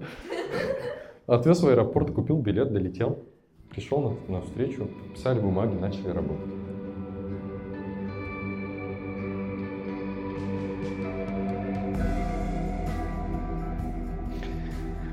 Как появился проект Инфокаст? А, в 2019 году появился на Ютубе, а я активный пользователь Ютуба, появился такой подкаст, как Куджи подкаст. Куджи подкаст — это лучший, вообще самый мой любимый ламповый подкаст на свете. Просто сидят люди, общаются, и так интересно, просто пипец. И я прям загорелся идеей сделать то же самое. Сделать подкаст, который я буду общаться с интересными людьми. Интересных людей в моем окружении было только одного типа каким-то образом. Почему-то это были инфобизнесмены. Я долго не думая придумал название инфокаст. Реально. Инфобизнес и подкаст. Инфокаст. И хм. я год не снимал. Боялся. Ну, страшно было. И когда решился, позвал сразу Даню и Олега. Мы тогда как раз-таки очень плотно дружили, общались. Они пришли на подкаст, мы записали его. Потом следующий выпуск, следующий выпуск. И первые 10 выпусков, вот это я расскажу про свою трансформацию как эм, интервьюера и подкастера. Я думаю, это очень полезная штука. Потому что для тех, кто делает контент, это мои главные инсайты. Первые 10 выпусков я это делал для себя. То есть я был на этом подкасте, и мне было интересно поделиться своими мыслями, а ты не мешай, говорил я гостю. Это плохая стратегия. После этого и гости не хотят приходить, и ты не особо раскрываешься, и комментаторы тебя тоже не любят, потому что они пришли послушать Даню Матухну, а не тебя. Следующее. Я, когда этот хейт словил, я такой, логично, давайте сделаем, чтобы это было для гостей. Типа, гость приходит, и я его раскрываю. Он прокачивается, ну, типа, его э, бренд качается. И это крутой актив для него. Ему будет полезно прийти на подкаст. Так было до 80-го выпуска где-то. Это тоже крутая стратегия. Но она тоже неверная, я считаю. Особенно сейчас. Потому что я понял, для кого делать этот контент. И что самое главное. Самое главное не я и не гость этого подкаста. Самое главное это зритель. Это самое вообще ключевое, что должно э, меня волновать. Это зритель. Что он думает, что он чувствует, что он понимает, что для него важно, что ему важно донести, чтобы ему было полезно и его жизнь поменялась. Ни моя, ни гостю подкаста, никого. Вот кто находится в студии. Наша с ним общая цель, чтобы зритель кайфанул, получил пользу. Это мой самый, наверное, главный инсайт. Вообще, просто вот особенно в формате подкастов и интервью, я искренне считаю, что бизнес-подкасты, которые заточены в первую очередь на общение со зрителем, это самое вообще ключевое. Это вот так я рос как подкастер. Ну, то есть глобально на данный момент я уже... Я сбился со счета, но ближе к сотому выпуску уже есть. В момент создания подкаста я еще для себя принимаю решение, что я сделаю 100 выпусков. Почему я принял решение сделать 100 выпусков? Не знаю. Просто принял. Типа, хотелось. Хотелось... Э, я, я себя как это оправдал. Я сказал себе, как стать лидером рынка онлайн-образования? Запиши 100 выпусков с лидерами э, рынка онлайн-образования. Звучит логично. Они все лидеры, они все тебя опылили, ты тоже лидер. Ну, это на старте мне так помогло. Дальше я чуть даже об этом не думал, просто писал. На момент, когда ко мне пришел GetCourse, я уже выложил 22 выпуска подкаста. Я как-то нашел уже какую-то свою аудиторию, у меня что-то тысяч пять подписчиков на этот момент было. И умудрился очень хороший контракт с GetCourse ом подписать и вернул свой подкаст. Э, в этот момент я на, на практике понял теорию единицы масштабирования. И рычага в целом. Помните, презу делал? Принцип рычага в чем? Ты вот рычаг херачишь, и у тебя везде в жизни и в бизнесе по чуть-чуть лучше все стало. Ну, желательно в бизнесе. Типа, сделал одно действие, везде чуть лучше стало. И то же самое действие повторил, везде чуть лучше стало. Знаете, ты берешь подкаст, пишешь его, и чуть больше подписчиков стало. Чуть больше людей тебя знают. Денег заработал. Подкаст деньги начал приносить, представляете? До этого все в минусе было. И я такой, ну а давай задрочим этот рычаг, чтобы прям вообще хорошо было. Я за год херачу 60 выпусков. И больше нихуя ничем не занимаюсь. Это вот мой последний год. Реально сработало. Вообще все хорошо. Ну, типа, и результаты в деньгах выстроились, и проект вырос, и партнерства крутые получились. И я сам вырос. Ну, то есть это такой довольно длинный путь, когда я нашел себя, нашел свой путь, нашел свою дорогу и иду по нему. И Инфокаст сейчас это действительно очень сильный, уникальный проект, у которого все самое крутое еще только впереди.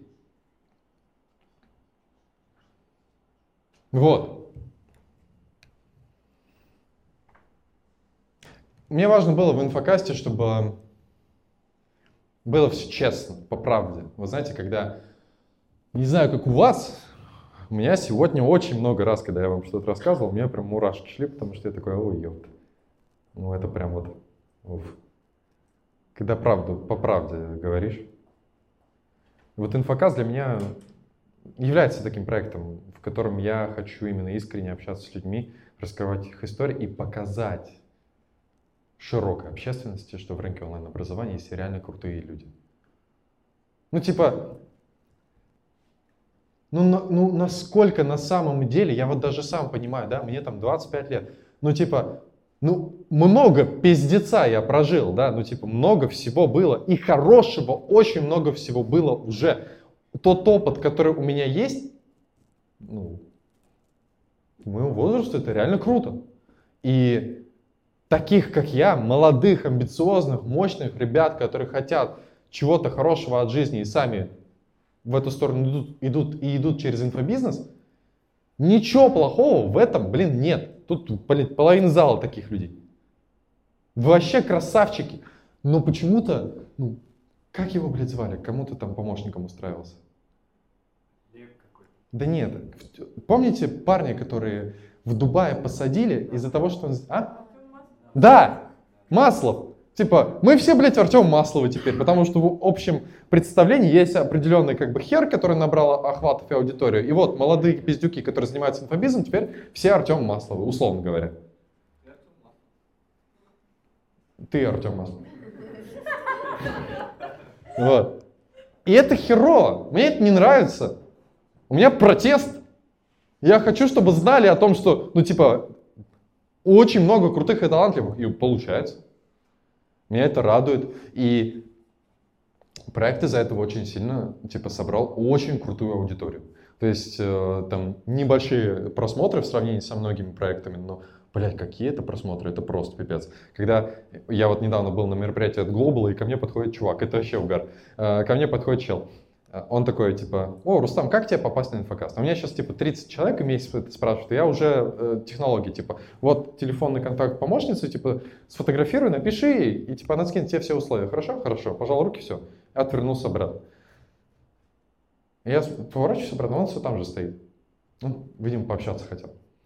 Но я с ним чуть там small talk что-то и так далее. Говорю, чем занимаешься? А, ну, он такой, ну, там, типа, стройкой. Я говорю, хорошо. А, он спрашивает, а ты где подкасты пишешь? Я говорю, в Москве. Ну, сейчас в Дубае буду писать, там, в Дубае что. Он говорит, а на Бали не прилетаешь? Я говорю, ну, я был там, планировал там записать сезон подкастов. Он говорит, да, круто, у меня как раз там студия есть. Я говорю, еще раз, чем ты занимаешься? Мне говорит, да я этот, на Бали паркью построил. Кто знает, что такое паркью? Ну, типа, нихуевый чел. В центре Бали, в Убуде, построил, во-первых, торговый центр и райончик для инфобизнесменов. Целый город внутри Убуда. А я там был просто. Там, блин, считай, все конфы российские там проводятся в Убуде, ну, в Убуде, в этом парке. Я не знаю, других площадок, наверное, есть. Это, и он мне говорит, я фанат твоего подкаста. Нихера себе. Как круто. И очень много людей, которые являются сейчас гостями инфокаста, они там прям целый путь люди проходили. Они типа, я узнал об инфобизнесе с инфокаста, после чего отучился там у этого, которого узнал с инфокаста, сделал первый запуск, результат, вот теперь мы сделали запуск на 100 миллионов, Рустам, ты меня позвал на подкаст, и вот я здесь. И это типа два года. Когда это произошло, я себя таким старым почувствовал. Такой, нихуя себе. Люди успевают, ну там, из Кургана, блядь, в Москву переехать и стать лидерами рынка в чем-то. И делать супер топовые запуски. Это очень круто. Это прям очень сильно вдохновляет. И то, что дальше ждет в, это, в этом проекте, это вообще разъем. Но это об этом скажу в самом конце.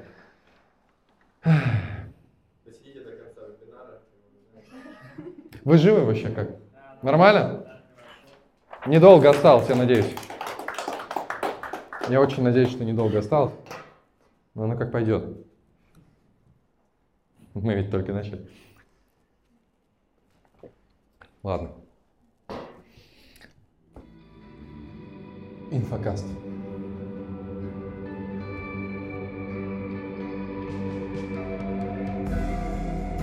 Как я с женой познакомился? Помните, да, мне сердце разбили? Я на Бали уш... улетел лечиться. Успешно лечился. И параллельно вся команда работала в Zoom. И мой проект нанял дизайнера на оклад 25 тысяч рублей, который делал нам сайты, презы, логотипы и все остальное. Довольно быстро я все понял, на самом деле. Я пригласил ее на, на свидание. А, мы там увиделись что-то в первых числах января. И 10 января у нас было свидание. Я на свидании сказал, ты моя девушка. Она не сопротивлялась. А, через 5 дней я сказал, ты будешь жить со мной. Она не сопротивлялась. Сопротивлялась, ладно. Ну как это было? Это был прогрев. Я уже прокачался в прогревах в этот момент. А, она жила за городом Москвы, Ванечкова.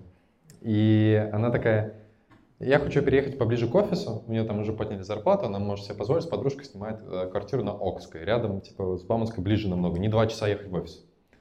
Я говорю, давай я помогу тебе переехать. Он говорит, давай. Я приезжаю, мы собираем все ее вещи в каршеринг. Садимся в машину, полную вещей. Я с максимально серьезной рожей смотрю на нее и говорю, смотри, у тебя два выбора. Либо ты сейчас переезжаешь на Окскую, и через две недели все равно переедешь ко мне, и мы опять все эти вещи будем собирать. Она прям устала в процессе. Либо мы просто едем ко мне, и ты переезжаешь ко мне, и не ебем друг другу мозги. Я спрашиваю, куда едем? Ее ответ мне очень понравился. Она сказала, к нам получается. Я сказал, мне повторять не надо, газу дал, поехал. А, да. Через недели две после того, как она переехала, я уже понял, что я хочу сделать предложение. Знаете, вот все спрашивают, когда узнают этот факт, типа, а как ты это понял? Блин, просто понял. Вот просто знаю. Все, никаких сомнений. И я считал, на 53-й день отношений я сделал предложение, она не сопротивлялась. Согласилась. И через месяц мы сыграли свадьбу. Это было в 26 апреля. Да? Или 20... Не, не, 26 же. 26. 26. Апрель. В конце апреля. А, в дворце бракосочетания номер один в Москве. Очень мне нравится. У нас стоит штамп, что мы женаты. Вот. Ни разу не жалел об этом решении. Вообще прекрасно. Все вот, оно как-то, знаете, вот, когда правильно получилось. Вот когда повезло, так повезло. Но вот реально повезло. Я счастлив в отношениях, все прекрасно. Мы даже друг на друга голос не повышали ни разу. Реально. Ну, в негативном контексте, понимаете. Вот. А... Извините. А... Вернемся. А... Последние полгода моей жизни, я уже, ну вот если вернуть себя на полгода назад, мне уже, мы полтора, мы год с лишним женаты, инфокаст растет, благоухает, развивается, появляются новые возможности партнерства. Инфокаст продолжает расти. Приходят новые гости. Ну и, наверное, поделюсь самыми последними инсайтами, которые у меня были. Я читал книжку Оскара Хартмана. Просто дело, делай просто. Что-то как-то вдохновился этой книжкой. Такой, надо делать. Просто делать. И взял и написал нескольким людям, которых давно хотел позвать на подкаст, но ссал. Почему ссал? Думал, что не готов. Недостаточно дорос. Еще нет, еще не готов. Но в моменте этой книжки, когда я читал, я поверил, что готов. Типа, позвать. Написал Тане. Но помню, в этот, к этому моменту мы уже пять лет не общались. Или сколько? Четыре или пять лет. Ну, много, короче. С момента основания ШП, считай. Мы с Таней не общаемся. Я ей пишу. И Таня мне пишет, давай. Я говорю, тебе удобно в конце июня? И ну, она не ответила. Я ей не дожимал, что нормально. Ну, типа, что она не ответила. Спустя 4 месяца, в этом сентябре, мне звонит, в 23.30 что-то я сижу, мне звонит Татьяна Маричева, а у меня все такой фетиш был, что они, люди подписаны одинаково. Она написана Татьяна Маричева, реально ВКонтакте. Я беру трубку, он говорит, там что-то что меня спрашивает для своего YouTube ролика, потом говорит, а что, когда подкаст пишем? Такой, ну давай писать там, типа. И мы назначили дату и начали писать этот подкаст. Этот подкаст является для меня первой доминошкой для огромного количества изменений, особенно внутренних, потому что ну, Таня в мою жизнь вернулась. Она вернулась в мою жизнь э, проводником совершенно другого взгляда на жизнь, опыта и масштаба. Э, сейчас мы очень плотно с ней работаем, и я учусь у нее каждый день практически. Огромного количества вещей. Но самое главное, что я понял, то, что мне Таня сказала практически сразу. Он говорит, ты уже и там подставляй, что хочешь. Ну, типа, Мы живем очень часто с мыслью о том, что нам нужно кем-то стать, учиться, научиться чему-то, получить какой-то опыт, и тогда ты, возможно, будешь достоин для того, чтобы жить ту жизнь, которую ты хочешь. Вот я жил таким принципом, поэтому мне надо было записать 100 подкастов. Знаете, какой целью было? Чтобы на сотый подкаст Миша Дашкиев пришел. Именно на сотый, не на 23, не на 25, именно на сотый. Почему? Потому что ну, тогда точно чему-то научился. Какой момент ты можешь звать топов? Когда ты сам топ. Сделай запуск на яр, тогда зови этот, этих ребят. Только так это работает. Почему? Потому что у таких людей есть такое правило, знаете какое? Внутреннее. Они его обычно не называют, но самое страшное, что с ним может произойти, это они добьются своей цели. Реально самое страшное. Типа в смысле? Я уже готов? Это страшно принять такой факт. А когда тебе, ну, мне Таня это сказала, знаете, ну, типа, очень авторитетный взгляд в моей жизни. Он говорит, ты, ты уже можешь. У тебя уже все есть для этого. Я такой, блин, действительно. Опыта много. Как не надо, знаю очень хорошо. Вообще название этого, знаете, исповеди как называется? Профессиональный неудачник. И у меня было рабочее название, потому что количество моих косяков, которые, ну, как непри, неправильно принятых решений, неправильным людям доверился и так далее, оно очень большое. Но и почему эта исповедь происходит? Потому что я благо, наконец-то благодарен всему этому опыту. Я благодарен тому, что я все это прожил. И теперь я могу рассказать это для того, чтобы никто другой похожие ошибки не совершал. Короче, после первой доминошки пошла вторая. Я осмелился и написал некоему Михаилу, некому Дашкиеву и пригласил его на подкаст. На мое удивление, он быстро ответил. На мое очень большое удивление, он ответил положительно. И если говорить про Мишу и вообще про всех людей в моей жизни, я хочу закольцевать эту историю. Помните про, э, про человека. У него как бы вот, чувство, эмпатия там от женщины, а вот этот стержень, это вот как-то отеческая задача. Я в течение всей жизни чувствовал огромную нехватку этого стержня и заполнял ее чем попало. И бывали успешные вещи, бывали неуспешные. И, наверное, успешное, то, что мне очень сильно помогло, это то, что внутри этого стержня у меня был прям конкретно Миша. Внутри этого стержня у меня был конкретно мой старш, старший брат. Внутри этого стержня сейчас у меня появился такой человек, как Даниэль, тоже здесь сидит, которые для меня являются ценностными референсами того, каким должен быть мужчина, каким надо быть. Ну, если ты хочешь быть сильным, успешным, счастливым человеком. А, Почему я записываю эту исповедь? Почему я рассказываю всю эту историю? Почему вот это все сводится к конкретно этой мысли? Мне эту мысль объяснил Минас. Минас э, мой новый очень хороший знакомый. Он говорит, в буддизме есть такая фраза. Когда ты найдешь Будду, убей Будду. Я не сразу сначала понял, что он имеет в виду. Что за этот, странная формулировка, я говорю. Он говорит, в тот момент, когда ты как бы внутри себя находишь... Короче, я объясню, как я понял. Типа, я внутри себя держался об стержень Миши вот, и вот этих всех людей. Сейчас я чувствую, что я наконец-то смог спустя столько времени, жизни, опыта, ошибок и всего вот этого, всего хорошего и плохого, что было в жизни, у меня наконец-то появился новый человек, и это я. Какой-то внутренний стержень, ценностный взгляд, свой уникальный в жизни. Знаете, в какой момент я это понял? В тот момент, когда я понимаю то, что со многими вещами я становлюсь не согласным. Со многими вещами здесь я спорю. И здесь, ну, здесь мы постоянно спорим, но это все по-любому.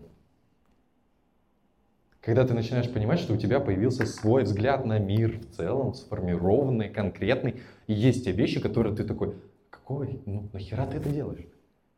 Когда у тебя есть беспрекословные авторитеты в жизни, есть большая вероятность, что ты не находишься 100% на своем собственном пути. Потому что в тот момент, когда ты идешь на своем пути, тебе в целом авторитетное мнение не имеет такого значения. Ты готов прислушиваться, но у тебя есть свое внутреннее ощущение того, что ты на своем пути или не на своем пути. Так вот, ну, я вот сейчас по фактам того, что происходит это событие, подтверждаю для себя, что я встал на свой собственный путь, и я его понял, я его осознаю и понимаю. И я начал замечать там определенные проявления какой-то суперсилы своей, что ли, а, в тех же разборах, в общениях на подкасте. Я реально, у меня получается, очень хорошо получается видеть ключевое суть и быть, знаете, таким катализатором, что ли. Вот мне Таня сказала, очень хорошую формулировку. Катализатор. Что такое катализатор? Вот когда э, человек со мной садится, и мы искренне общаемся, почему-то всегда этот диалог очень откровенный. И всегда этот диалог ведет к каким-то сильным изменениям жизни человека. При этом не то, что я его подталкиваю, а ну-ка переедь в Москву, давай поставь цель. Декларация, чувак, это разъем. Дай телефон, пожалуйста. Нет. Он сам через меня с собой разговаривает. Реально, я, я лишь зеркало, которое просто возвращает ему это. А когда он пиздит, это зеркало говорит, ты пиздишь. И он такой, ладно, скажу правду, говорит правду. И от этого, об этом растет. В этом вижу свою суперсилу. Вижу суперсилу в распаковке людей, в открытии крутых личностей для рынка онлайн-образования через инфокаст.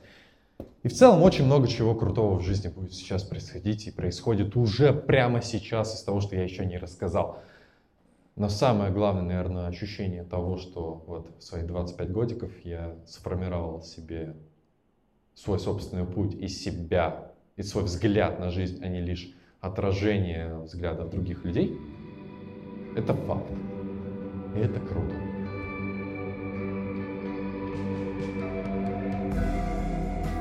Вообще очень хочется.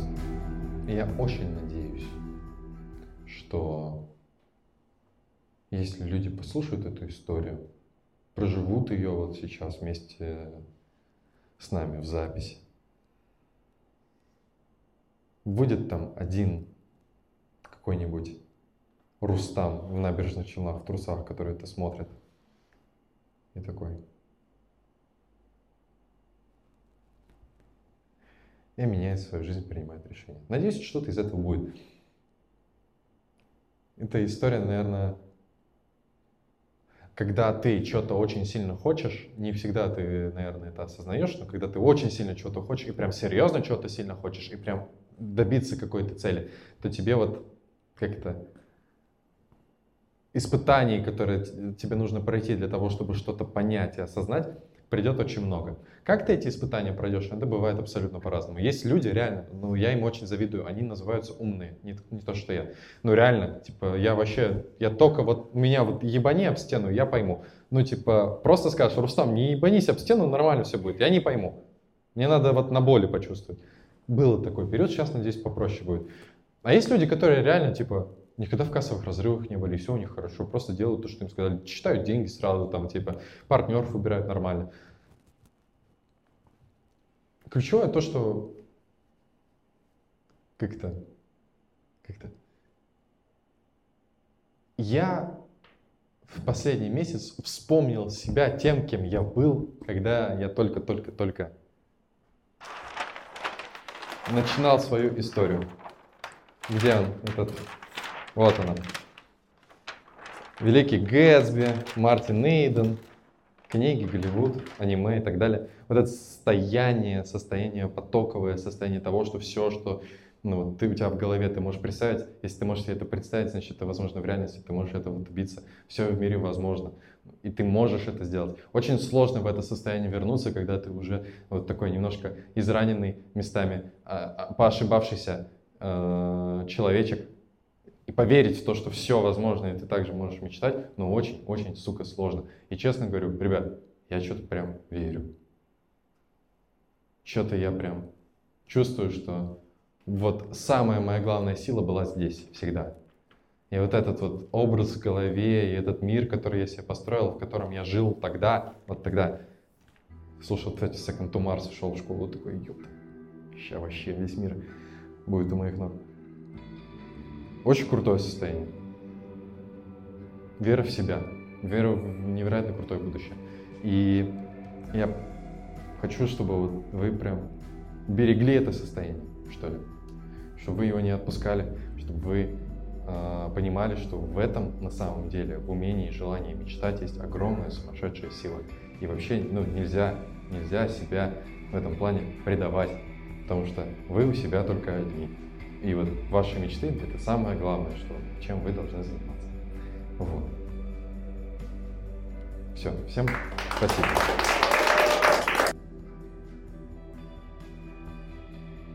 Спасибо большое, что досмотрел мой подкаст. И я хочу напомнить тебе о том, что у меня есть один такой проект, называется «Друг по переписке».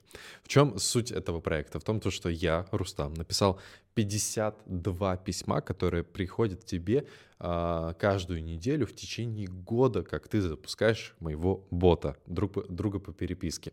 И я написал ну, много писем, которые а, раскрывают огромное количество моих взглядов на жизнь, на э, людей, на отношения, на работу, какие-то профессиональные навыки, твердые навыки. В общем, все, что у меня есть, я в эти 52 личных письма для тебя все упаковал, которые будут приходить тебе в течение года. Просто сканируй QR-код, приходи по ссылке в описании, запускай этого бота и жди первое письмо.